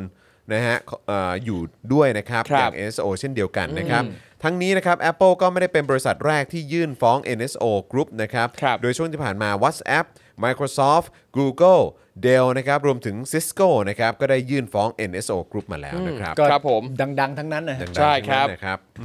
แต่จริง ๆ ประโยคที่น่าสนใจก็คือประโยคนี้แหละครับ ประโยคที่บอกว่า ไม่อายบ้างเหรออไม่อายบ้างเหรออที่องค์กรอะ ครับ ที่อยู่ต่างประเทศอะ ครับ ต้องมาเตือนคนในประเทศเราเองอะ ครับ ว่ารัฐบาลของประเทศเราเองอะกำลังสอดส่องเราอยู่นะ ใช่ ครับ น่าอายมาก น่าอายครับ น่าอายมา น่ากอาย เลย จริงๆครับอืมนะฮะ เฮ้ยนะฮะมีคนบอกว่าหลุดมาอยู่ใน App Store ได้ยังไง ครับ มันคงไม่ได้อยู่ใน App Store มั้ง ใช่ มันคงต้องเป็นโปรแกรมมาครับ ครับ เออนะครับ ล มัน ง คง ผ่า ต้ น องเป็น APK ได้นี่ครับ อะไรนะ อืม ลงผ่าน APK ได้หรือเปล่า APK คือยังไง เหมือ ฮะ นแบบว่าเป็นโปรแกรมข้างนอกแล้วก็ คือยังไงคือแบบค install ล้าย ตรง ๆต้องเขาเรียกว่าอะไรนะต้องไปเจลเบรกมาก่อนเหรอ อะไรอย่างนั้นนะครับ อ๋ออืม แบบลงตรงได้เลยไม่อยู่ในสโตร์ อืม แต่เมื่อกี้ตามรายงานมัน อืม ไม่มีไม่มีประเทศไทยนะครับ ที่ใช้ ก็คงไม่มีใช่ไหมฮะ ไม่มีอยู่แล้ว ไม่มี ครับผ ไม่มี ประเทศไทยไม่ได้ใช้เพก a ซั s ครับ ครับ เติม เพราะมันเป็น ใช้ยูนิคอร์น เพราะมันเป็นม้าบิน อืม มา ครับ บ น ประเทศไทยเรามีแต่ปุ๋ยตาม้าบิน เออ เฮ้ย ไม่มีหรอก เฟังแล้วก็เหนื่อยนะครับ ค แต่ รับ ว่าก็อย่างที่บอกไปครับคือคงต้องเขาเรียกว่าอะไรใช้ใช้คำแบบเดียวกับเอ่อ The Dark Knight อะฮะ คืออะไรฮะ คือก่อนจะสว่างนี่มันต้องมืดสุดๆก่อนนะนะ ใช่ เออ ครับ นะครับ ซึ่งก็ผมว่าช่วงนี้มันก็มันก็มืดสุดๆจริงๆนะครับ ครับ เออนะครับก็เริ่มเห็นการเคลื่อนไหวที่มันจะไปในทิศทางที่เผด็จการมันอยู่มันอยู่ยากขึ้นแล้วแหละ ครับผม นะครับ ก็ดู นะฮะ จากร่างประชาชนล่าสุดสิครับ โอ้โหพิมพ์เขียวนี้ ใช่ฮะ เนอะเออ ต้องบอกเลยจริง ๆ ว่า ใช้ได้ คือร่างเนี้ยมันไม่ใช่มันเป็นมันคือสองเรื่องที่ต่อเนื่องกันหนึ่ ครั ง บ กำจัดอะไรก็ตามที่เป็นมรดกของการรัฐประหาร ครับ สองหาวิธีป้องกัน ไม่ให้การรัฐประหารกลับมาใหม่ ครับ มันจะมีอะไรสำคัญกับประชาธิปไตยไปมากกว่านี้อีกครับ ถูกค ครั รับ บถูกครับ ร่างนี้มันจะทำสองอย่างนี้ ถ้าเกิดว่ามันผ่านนะครับ ครับ แล้ววันใดวันหนึ่งก็ต้องมีร่างที่ดีกว่านี้ แล้ววัน ครับ ใดวันหนึ่งมันก็จะผ่านแต่อย่างแรกครับมิครับนะครับ ไปเลือกตั้งครับ ครับผม ใช่ครับ ต้องไปเลือกตั้ง ไปเลือก นะครับ ตั้งครับ อำนาจอยู่ในปลายปากกาของทุกคนนะฮะ ใช่ครับ เฮ้ยเนี่ยเออใช่แล้วก็อย่าลืมนะครับเดี๋ยวมีเลือกตั้งอบตนะ ใช่ครับ เออนะครับ วันอาทิตย์นี้ปะเข้าใจว่าอาทิตย์นี้มั้ง ครับ เออวันที่ 28อะ อ่า28 28 คืออาทิตย์ปะ ใช่ เออนะครับนะฮะเมื่อกี้คุณสุทธิชัยทวีตนะครับ บอกว่านายกบอกใจไปก่อนเท้า เดินสะดุดพรมเกือบตกบันไดหัวโขกกรอบประตูรถขณะกลับจากกระทรวงกลาโหม นี่ ครับ ช่วงนี้เขาสะดุดบ่อยนะไอ้ภาพสะดุดเขาเยอะ เอ นะ อ สะดุดสะดุ จะ ด หน้าฟ้ามหลายทีนะ ครั ใช่ บ เออ นี่คือแบบเชิงรูปธรรมแล้วถ้าเป็นแบบนามธรรมเนี่ยเป็นไง คือถ้าตีความเชิงสัญลักษณ์เนี่ย เออ ก็คือไม่นาน เออ ครับ ไม่นานนะฮะ ไม่นาน ไม่นานนะครับ แล้วก็เมื่อกี้เห็นมีคุณผู้ชมส่งมาบอกว่าลิซ่าติดโควิดนะฮะ ใช่เห็น ครับ มีข่าวเห เห มื ร อนกัน อ ติดได้ไงอ่ะ ครับ ก็ขอให้น้องหายไวๆนะครับ แต่ก็คิดว่าน้องอย่างน้องก็น่าจะฉีดวัคซีนมาแล้วแหละ ครับ ใช่ เนอะได้ฉีด แล้ วัคซีน ประเทศเขาก็ดูแลน้องเขาดีอยู่แล้วแหละ ครับ อืม แต่อย่างประเทศเขาเนี่ยก็คือว่า เข้าใจว่าชาวต่างชาติ อืม ก็สามารถฉีดวัคซีนได้ อืม ใช่ไหม ใช่ แต่ของของบ้านเราเนี่ยผมเห็นว่าก็มีเอ่อชาวต่างชาติหลาย ๆ คนน่ะคือแบบก็นานมากเลยนะกว่า ครั จะ บ ได้ฉีดอ่ะ ครับ เออผมไปฉีดรอบสองเมื่อวันศุกร์ที่แล้วอ่ะ อืม อืม ก็มีไป ชาว ฉีด ต่างชาติ มีกับเพื่อนบ้าน อ่า อ่า อ๋อ แต่เพื่ ก็ อนบ้า นั่ น นแหละ แต่เพื่อนบ้านได้ซีโนแวค ใช่แต่ว่าก็ช้าอยู่ดี ครับ ก็ช้าอยู่ดี อืมนะครับ ก็เลยแบบอืมเออยังไงเนาะ คุณผู้ชมคิดว่า นะครับ การที่ประยุทธ์สะดุดบ่อยๆเนี่ย มันแปลว่าอะไรฮะผม มีคนว่ามีผีผลัก เออผมอยากถามคุณผู้ชมหน่อยว่าการตีความเชิงสัญลักษณ์เนี่ย คนทำรองเท้าเขา ม มั นุษย์ที่สะดุดไปสะดุดมาสะดุดแทบจะในทุกพื้นที่ อืม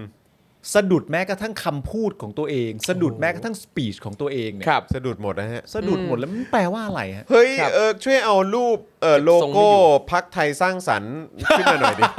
อยากดูอ่ะ ชื่อสอดคล้องกับภาพมาก เออลองลองเสิร์ชคำว่าพักไทยสร้างสรรค์ดูนะฮะเออแล้วมันขึ้นว่าอะไรบ้างอ่านี่ใช่ไหมโทนี่บอกพักใหม่บิ๊กตู่อะไรนะ เออ พั เนี่ย ไทยสร้างสรรค์คืออันเนี้ยแหละฮะ นี่สร้างสรรค์นะ เออขอดูหน่อยดิ นี่พักไทยสร้างสรรค์ไง ไหนๆขอดูโลโก้หน่อยดิ ให้คุณ เออ ผู้ชมได้ดูด้วยพักไทยสร้างสรรค์หน้าตาเป็นยังไง เออ นะฮะ เดี๋ยว เดี๋ยวเรามาดูโลโก้กันนะฮะ เห็น เห็นคนฮาโลโก้กันเยอะมากนะครั ใช่ บ อืมก็ดูมินิมอลดี คือแบบใครคิดวันเนี้ย อ่าน่าอย่างน้อยเขาก็ใช้ Word ท ใช้เพนหรือเปล่า ใช่ เออ ำโปรแกรมเพนว่ะ โปรแกรมเพน บหนึ่งขอไปเล่น เออ My My Sweeper กัน เออ แบบเด็ก เด็ก เอ่อ เด็กอนุบาลเขาใช้กันอ่ะ นี่ไง เออ น้องโคดโยทีทำให้ เออ อ่ะอ่ะเดี๋ยว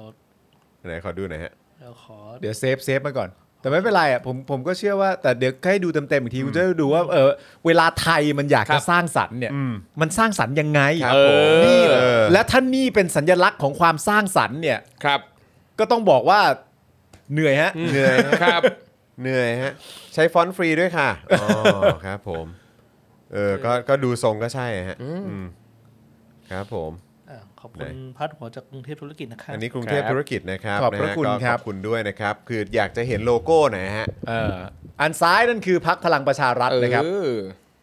อันขวานี่ก็คือพักไทยสร้างสรรค์ ครับ นะครับผมก็ขอบนอกเนี่ยจะเป็นสีแดงเข้ม ตรงกลางเนี่ยก็จะเป็นสีขาวนะครับ แล้วในตรงกลางเนี่ยก็จะมีวงกลมอยู่ 3 วงด้วยกัน ครับ วงบนสุดเนี่ยคือสีเหลืองนะฮะวงซ้ายล่างเนี่ยแดงแล้วก็วงขวาเนี่ยก็คือน้ำเงินนะฮะ สร้าง สร้างสรรค์มากเลย สร้างสรรค์ แล้ว สร้างสรรค์มากเลยฮะ เขาได้อธิบายแบบที่มาอะไรใดๆอย่างงี้ยังฮะ เขาอธิบายว่าประมาณนี้ฮะว่าจะจะก๊อปจะก๊อปมิกกี้เมาส์ดิสนีย์แต่ลืมบังเอิญไปทำกลับหัว ฮะก็เลย อร่ด้วอยกย ว่า ลำบากหน่อย ก๊อปก๊อปเออช่องเจ็ดหรือเปล่า ใช่ เอออะไรแบบนี้ป่ะเออแต่กลับหัวนิดนึง ก็ไม่รู้ว่าช่องเจ็ดก็อาจจะตะขิดตะขวงใจกับเรื่องนี้นะฮะ ตลกอะคุณผู้ชม คือถ้าถ้านี่เป็นโลโก้เขาจริงๆนะ หรือเขามาสไตล์นี้ว่าแบบอารมณ์แบบสูงสุดคืนสู่สามัญอะไรอย่างเงี้ย เออ รู้ว่าแต่คือจะบอกจะบอกมินิมอลก็มันมันไม่ได้บ่งบอกถึงความมินิมอลนะ ครับ ใช่ มาอย่างนี้ไม่ไม่มินิมอล แบบนี้ไม่ใช่ แล้ว มินิมอลนะ อันนี้เขาเรียกว่า animal เออ เออ อันนี้เขาเรียกว่าเอ่อไม่สร้างสรรค์ได้ไหมไม่สร้างสรรค์ก็ได้ นี่พักชื่อพักเบี้ยวเนี่ยนะฮะเอียงซ้าย ใช่ทุกคนก็พูดเหมือนกันบอกว่า ใช่ เออมันปรับให้เป็นตรงกลางไม่ได้เหรอ เป็นสไตล์ป่ะ เป็นสไตล์แบบ ไอ้ ฝ่ายซ้าย กลุ่มไอ้กลุ่มแม่ เบ้ สี อะ สาม เบ้ สีเนี่ยมันต่ำไปหน่อยนึง นั่นน่ะดิใช่คือแบบมึงวางยังไงอ่ะคืออ มึง คือ ให้ เหมือน ใครทำก่อน เออให้ใครทำอ่ะ มันต้องมีบริษัทที่ทำใช่ไหม คือแบบเหมือนมึงทำในมือถือตัวเองมั้เนี่ย โดนแกงเปล่าวะ เออ แกล้งเปล่า นาตาชา ใช่ มิสโรมานอฟ คุณ ทำ คุ ให้ ณสเวทใช่ไหมบอกว่าไม่เซนเตอร์ด้วยใช่ฮะ ใช่ งง ใช่ ที่ ครับ หาย ใช่ เลย ครับ มันไม่เซ็นเตอร์ด้วยครับ มันไม่เซ็น แล้ว เตอ ก็ ร์อะไรเลย ในแง่ของเขาเรียกว่าอะไรว่าในแง่ของอาร์ติสติก ครับ หรือในแง่ของความสวยงามทางเชิงศิลปะแล้วเนี่ย อืม ก็ไม่ไม่ อ่า เขาเรียกว่ามันมันไม่มันไร้พลัง มันหลายอย่างฮะ เนอะ เอาเอามาจาก ที่ไหนอ่ะ คุณระมนทรบอกว่าอันนี้ไม่ใช่มินิมอลแต่เป็นมินิมัม มินิมัม minimum คือ เลยเหรอ สูงสุดความสามารถ มินิมัมของสติปัญญา ใช่ เออ สุดแล้ว คณะบดีคณะวิจิตรศิลป์มช มีความเห็นว่าไงกับศิลปะชิ้นนี้บ้างฮะ เชี่ยคุณตีโอบอกว่าดูครั้งแรกแล้วอะไรนะ เดี๋ยวเดี๋ยวขอดู ขอดู เหมือนอันทะสามใบ แต่ผมก็คิดว่า อ๋อ อันคือหมายเป็นโลโก้สามเอ้ยเป็นแบบความหมายของสามปอเปล่า ครับสามปอ โอ้ตั้งมาเพื่อการนี้เลยเหรอ ไม่รู้ เอ้ แต่ ย แต่ ปอ แต่เขา ปอ แต่เขา หนึ่ง แยกกันไง อืม เขาแยกกันใช่ไหม แต่ คือ ปอ เขา ห ไม่อยู่ด้นึ่งวยกัน เขายังอยู่ที่เดิมนี่ ใช่ใช่ใช่ใช่ใช่ สามปอนี่คืออะไรปอหนึ่งปอสองปอสามเงี้ยเหร นี่คือ อ ความรู้สูงสุดแล้วนะ เออปหนึ่ง คือเป็นอยู่ในช่วงชั้นนี้ นะฮะ คือการตั้งไอ้วงวงสามอันอย่างเงี้ยสำหรับผมมันคือการเล่นเกม คุณเคยเล่นป่ะที่แบบเอาเหรียญมาตั้งสามอันอย่างเงี้ย อืม แล้วก็จิ้มไปบนโต๊ะอย่างเงี้ยปึกแล้วมันจะแยกเกมฟุตบอลน่ะ อ่า ที่คุณต้อง าโเ คุณต้องทำนิ้วอย่างงี้เพื่อป้องกัน เหรียญ ครับ เออแล้วก็แบบให้มันให้มันทะลุสอง เออ เหรียญปุ๊บไป เออ เรื่อยๆปุ๊บไปเรื่อยแล้วจนไปยิงเข้า เออ เขาหมายถึงเขาต้องการทำให้มันทะลุทะลวงแบบนั้นหรือเปล่า เออนะฮะคุณไมเคิลสวนเมธานนท์บอกว่าหมายถึงกฎหมายกฎหมายตราสามห่วงหรือเปล่าครับเออ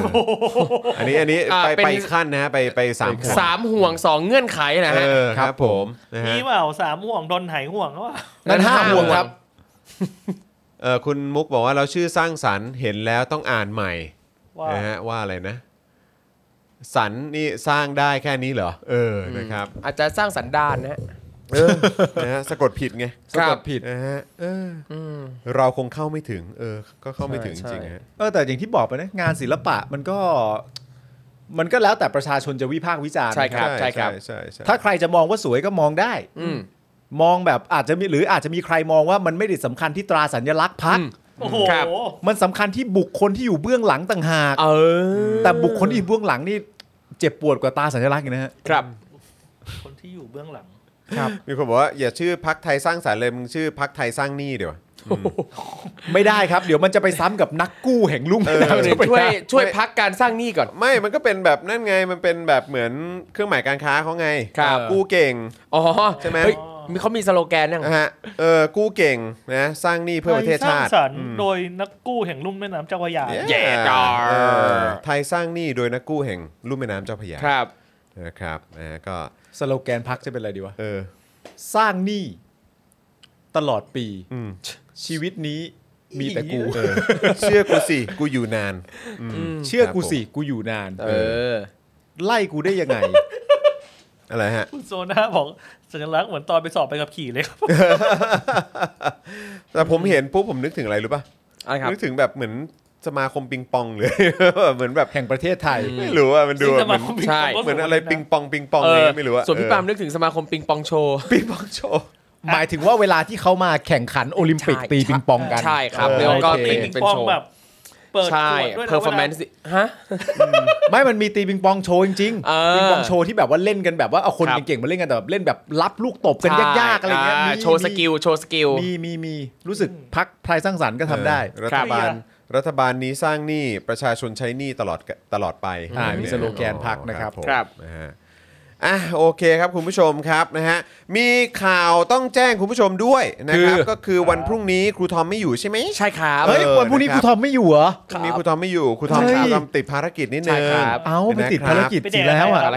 ภารกิจติดภารกิจ ใช่ ฮะ ติดภารกิจ ไปเดทกับใครครับ ติด เออยัง ภารกิจ ยังไม่รู้จะลงภารกิจนี่กี่โมง อะไรนะช่วงช่วงนี้ เออ อย่าอะไรนะที่ ค่ำ สรุปว่า ถมปุ๊ก็ตอบเลย สรุปไม่ได้ไปเดท เอาเหรอ ไม่ได้ไปเดท เออ ติดภารกิจติดงาน ใช่ติดภารกิจนะครับ เออต้องต้องให้ความเป็นธรรมนิดนึง ๆใช่ใช่ต้อง ต้องไปโปรโมทสำนักพิมพ์ อ่า เออโปรโมทสำนักพิมพ์ และหลังจากโปรโมทสำนักพิมพ์เสร็จปุ๊บ ครับ พี่ทำอะไรต่อ โดยปกติแล้วอย่างนี้ทำอะไรต่อ อะไรฮะ ผมก็ก็ทำหลายอย่าง มันมีเวลาว่างแล้วปกติสมมติเนี่ยเสร็จงานดึกๆเนี้ยปะโปรโมทเสร็จประมาณกี่โมงใช้เวลาเท่าไหร่ โอ้ยค่ำๆเลย ค่ำๆเลย ค่ำๆเลย อ้าว งานค่ำงานค่ำ เข้าเวลาพอดีเลย แล้วทีนี้ทำอะไร อะไรนะ อันนี้เกษตร ว้าว โปรโมทที่ไหนที่ห้องปะ ที่ห้อง ที่ห้องก็คือเป็นการไลฟ์สด ใช่ใช่ เป็นวิดีโอ สตรีมะไร วิดีโอคอล วิดีโอ วิดีโอคอล คอล ใช่ แล้ว ครับ นู่นนี่เสร็จ ใช่ครับ ปุ๊บ ผม ทีนี้ก็ดีต้องมีสั่งอาหารแล้วหิวแล้ว อ่า ใช่ และหิวแล้ว สดสดๆเลย สดๆก็หิวปุ๊บก็สั่งอาหารเข้ามา ใช่ อ่ะ ครับ ทีนี้กินคนเดียวจะเหงาหรือเปล่า เหงา นี่ก็มีฉายาใหม่ครูทอมหมกเม็ด เออ เออ นี่คือเปลี่ยน นี่จะให้เปลี่ยนเลยใช่ไหมฮะ จาก เออ ครูทอมมิสเตอร์ไฟเซอร์เป็นครูทอมหมกเม็ดใช่ไหม เอางี้เอางี้งั้นผมถามใหม่ หลังจากครูทอมแบบวิดีโอคอลอะไรเสร็จเรียบร้อยอ่ะ ครับ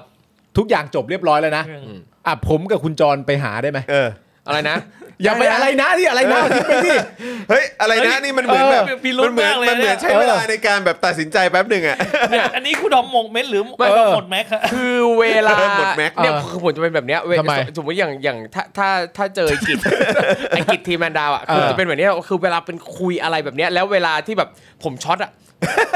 ประโยคแรกคืออะไรนะ เออ ถ้าได้ยินคำว่าอะไรนะแปล แปล ว่า ว่าช็อตจริง ต้องมีอะไร แปลว่า สัมักอย่งนต้องมีอะไร แล้วเมื่อกี้อะไรนะมาสามทีแล้วคือ แล้ว ผมอ่ะ แล้วตกลงเนี่ยมีอะไรหรือเปล่า เออ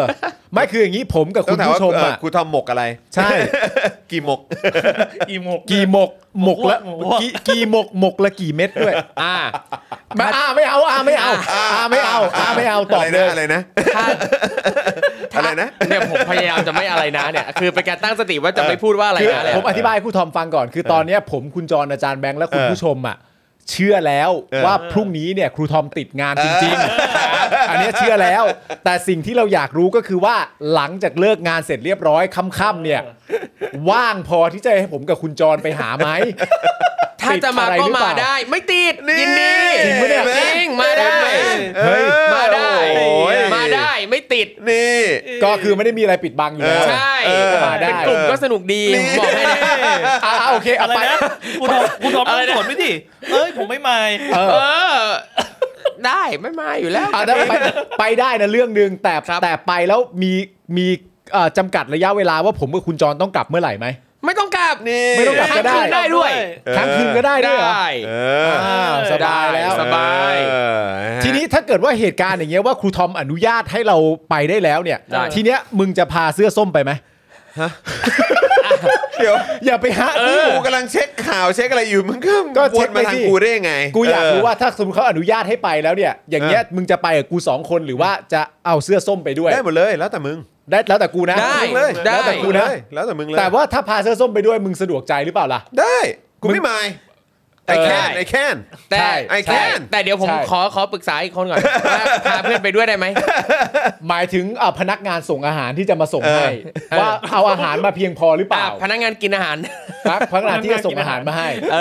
เอ อ อเออก ลัวอาหารไม่พอ เออนะ อ่ะ ฮะ โอเคดี อ่ะให้ ดีแล้ว ชวน ดีแล้ว เพื่อนมาส่งอาหารด้วย พอเอาแล้วแม่เราไม่มาย ครับผม ครับ นะฮะ ไม่มาย อ่ะคุณผู้ชมครับนะฮะวันนี้เราอาจจะต้องเอ่อขอตัวกันไวนิดหนึ่งนะครับ ใช่ นะพอ ครับ ดีเอ่อช่วงประมาณ2องทุ่มผมก็ติดภารกิจต่อเหมือนกันนะครับ ครับ นะฮะแล้วก็3ามทุ่มก็ต่อเนื่องเลย เฮ้ยทำอะไรวะ ฮะ ทำอะไรวะ สัมมนา สัมมนา สัมมนาแล้วก็ให้สัมภาษณ์ อ่ะเป็นการสัมมนาที่กูกับครูทอมไปด้วยได้ไหม ได้ ก็ได้เหร เอา อ ไม่เลยเดี๋ยวกูส่งซูมให้แล้วมึงมันร่วมคุยกับกูด้วย ไม่เอาไม่เอาไม่เอาไม่เอาคือถ้าเต็มใจกูไม่ไป เอ้าอะไรวะ ถ้าถ้ามึงเต็มใจกูไม่ไป มัน ครับ มันไม่หนุก เออคือ มัน ถ้า ไม่ ถ้า หนุก เดี๋ยวคนนั้นต้องออกลูกหลอก เอออะไรนะ หลอกแบบไม่เต็มใจไม่เต็มใจ อ๋อต้องบอกเออ หล มึ อง ก ต้องถาม ลวง มึ เข้ามา งถามกูอีกทีมึงถามกูอีกที แล้วสมมติว่าไอ้ที่สัมมนาเนี่ยกูกับกูทอมไปได้ไหม อะไรนะอะไรนะ อ่ะเดี๋ยวไปแต่ไปหลังไอ้อย่างเงี้ยต้องขยี้แต่ถ้ามึงเต็มใจบอกถ้าอยากมาก็มา เออ ก็คือกูก็จะไม่อยากมา โอ้โหมันมันต้องมีความอะไรนะนิดนึง ใช่ เออนะครับ กูบอกแล้วว่ากูไม่มาย นี่เห็นไหมนี่เห็นไหมรับมือได้แล้วรับ กู มื ไม่ อ มาย ได้ กู แล้ว ไม่มาย เออ กูไม่ได้ต้องดิ้นอะไรกับเรื่ เอ อง อ นี้ เออน่ะ กูไม่มาย เออ กูไม่มาย ว่าไงครับไทนี่เคไทนี่เคว่าไง ใช่ ส่งมาหรือเปล่า อันนี้ ถ้าส่งมานี่มาพูดคุยกันหน่อย ใช่ ว่าทำไมพูดว่าฉันไม่มายแล้วมันมันลำบากใจเธอยังไง คำคำนี้ต้องห้ามเหรอ่ะ ครับ เออ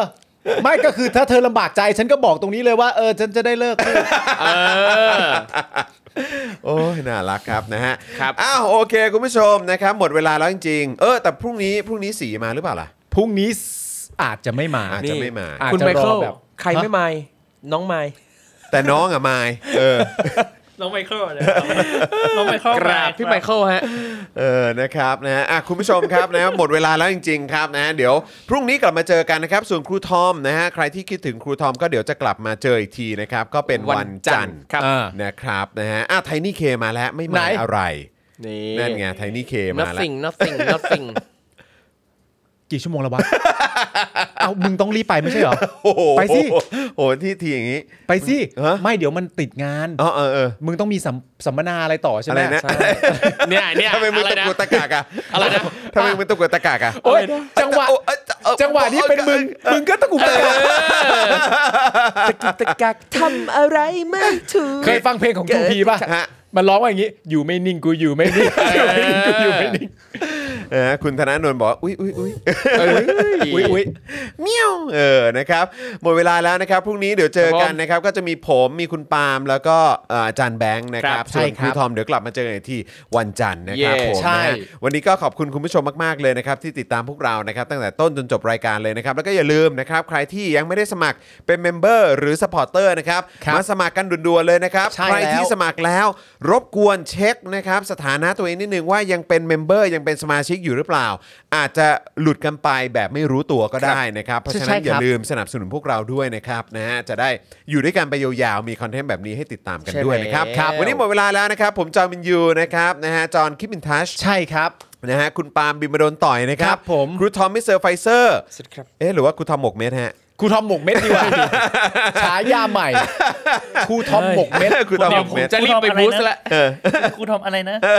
ครูทอมอะไรนะ เออ อะไรนะ ฉายา เห ใหม่ มาะเหมาะกว่าครูทอมอะไรนะ น่ารักจะตาย เออครับผมะฮะ เหมือนแบบเราไม่รู้ด้วย เอาจริง เฮ้ยครูทอมครูทอมอะไรนะ เออครูทอมอะไรนะ ว่าถ้าไอ้กิจถ้า เออ วงทีมแมนดาวดูอยู่นะ เออ แม่งมันหัวเราะสะใจอยู่ เรียบ ตอน ร้อย เนี้ย เรียบร้อย คำว่าอะไรนะเนี่ย เออนะครับครูทอมอะไรนะเห็นไหมมาแล้ว นี่เห็นไหมเป็น นะครับ เอาเอาไปแล้วนะครูทอมอะไรนะแล้วนะ ครูทอมอะไรนะของเรานะครับ เออ นะฮะแล้วก็แน่นอนนะครับเอ่ออาจารย์แบงค์มองบนถอนในใจไปพลางๆนะครับ พวกเราลาไปก่อนนะครับ สวัสดีครับ สวัสดีครั บ๊ายบา บ ย Daily Topics กับจอห์นวินยู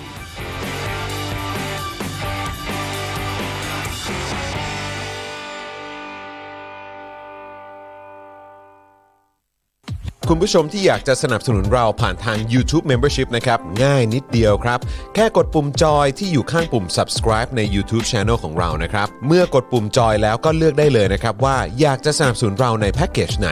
หลังจากนั้นก็เลือกวิธีในการชำระเงิน และเข้าไปกรอกรายละเอียดให้ครบถ้วนนะครับ แล้วก็กดปุ่ม subscribe ครับ แค่นี้คุณก็เป็นเมมเบอร์ของ Spoke Dark TV แล้วครับ สำหรับคุณผู้ชมที่อยากจะเป็นซัพพอร์ตเตอร์ให้กับพวกเรานะครับ คลิกเข้าไปที่หน้าแฟนเพจของ Spoke Dark TV และรายการในเครือของเราครับ แล้วกดปุ่ม Become a supporter นะครับ หรือกดปุ่ม support now ใต้คลิปรายการของเราก็ได้นะครับ แล้วเข้าไปเลือกเลยนะครับ ว่าจะชำระเงินทางไหนครับ ไม่ว่าจะผ่านบัตรเครดิตเดบิต เครือข่ายโทรศัพท์มือถือหรือ wallet ต่างๆ ก็ง่ายนิดเดียวนะครับ พอคลิกเข้าไปแล้วนะครับ ก็อย่าลืมใส่ข้อมูลและรายละเอียดให้ครบถ้วนนะครับ พอครบถ้วนแล้วก็กดปุ่ม subscribe ครับ แค่นี้คุณก็เป็น supporter ของ Spoke Dark TV แล้วครับ และเพื่อให้มั่นใจได้ว่าทุกท่านจะสามารถสนับสนุนเราได้อย่างต่อเนื่องในทุกๆเดือน โดยไม่หลุดจากการเป็นสมาชิก คุณผู้ชมสามารถเลือกสนับสนุนในช่องทางและแพ็กเกจที่ทุกท่านสะดวกที่สุดสำหรับการตัดบัญชีอัตโนมัติอย่างต่อเนื่องนะครับ เพื่อที่ Spoke Dark TV จะได้มีกำลังในการผลิตคอนเทนต์ดีๆ เพื่อคุณผู้ชมต่อไปครับ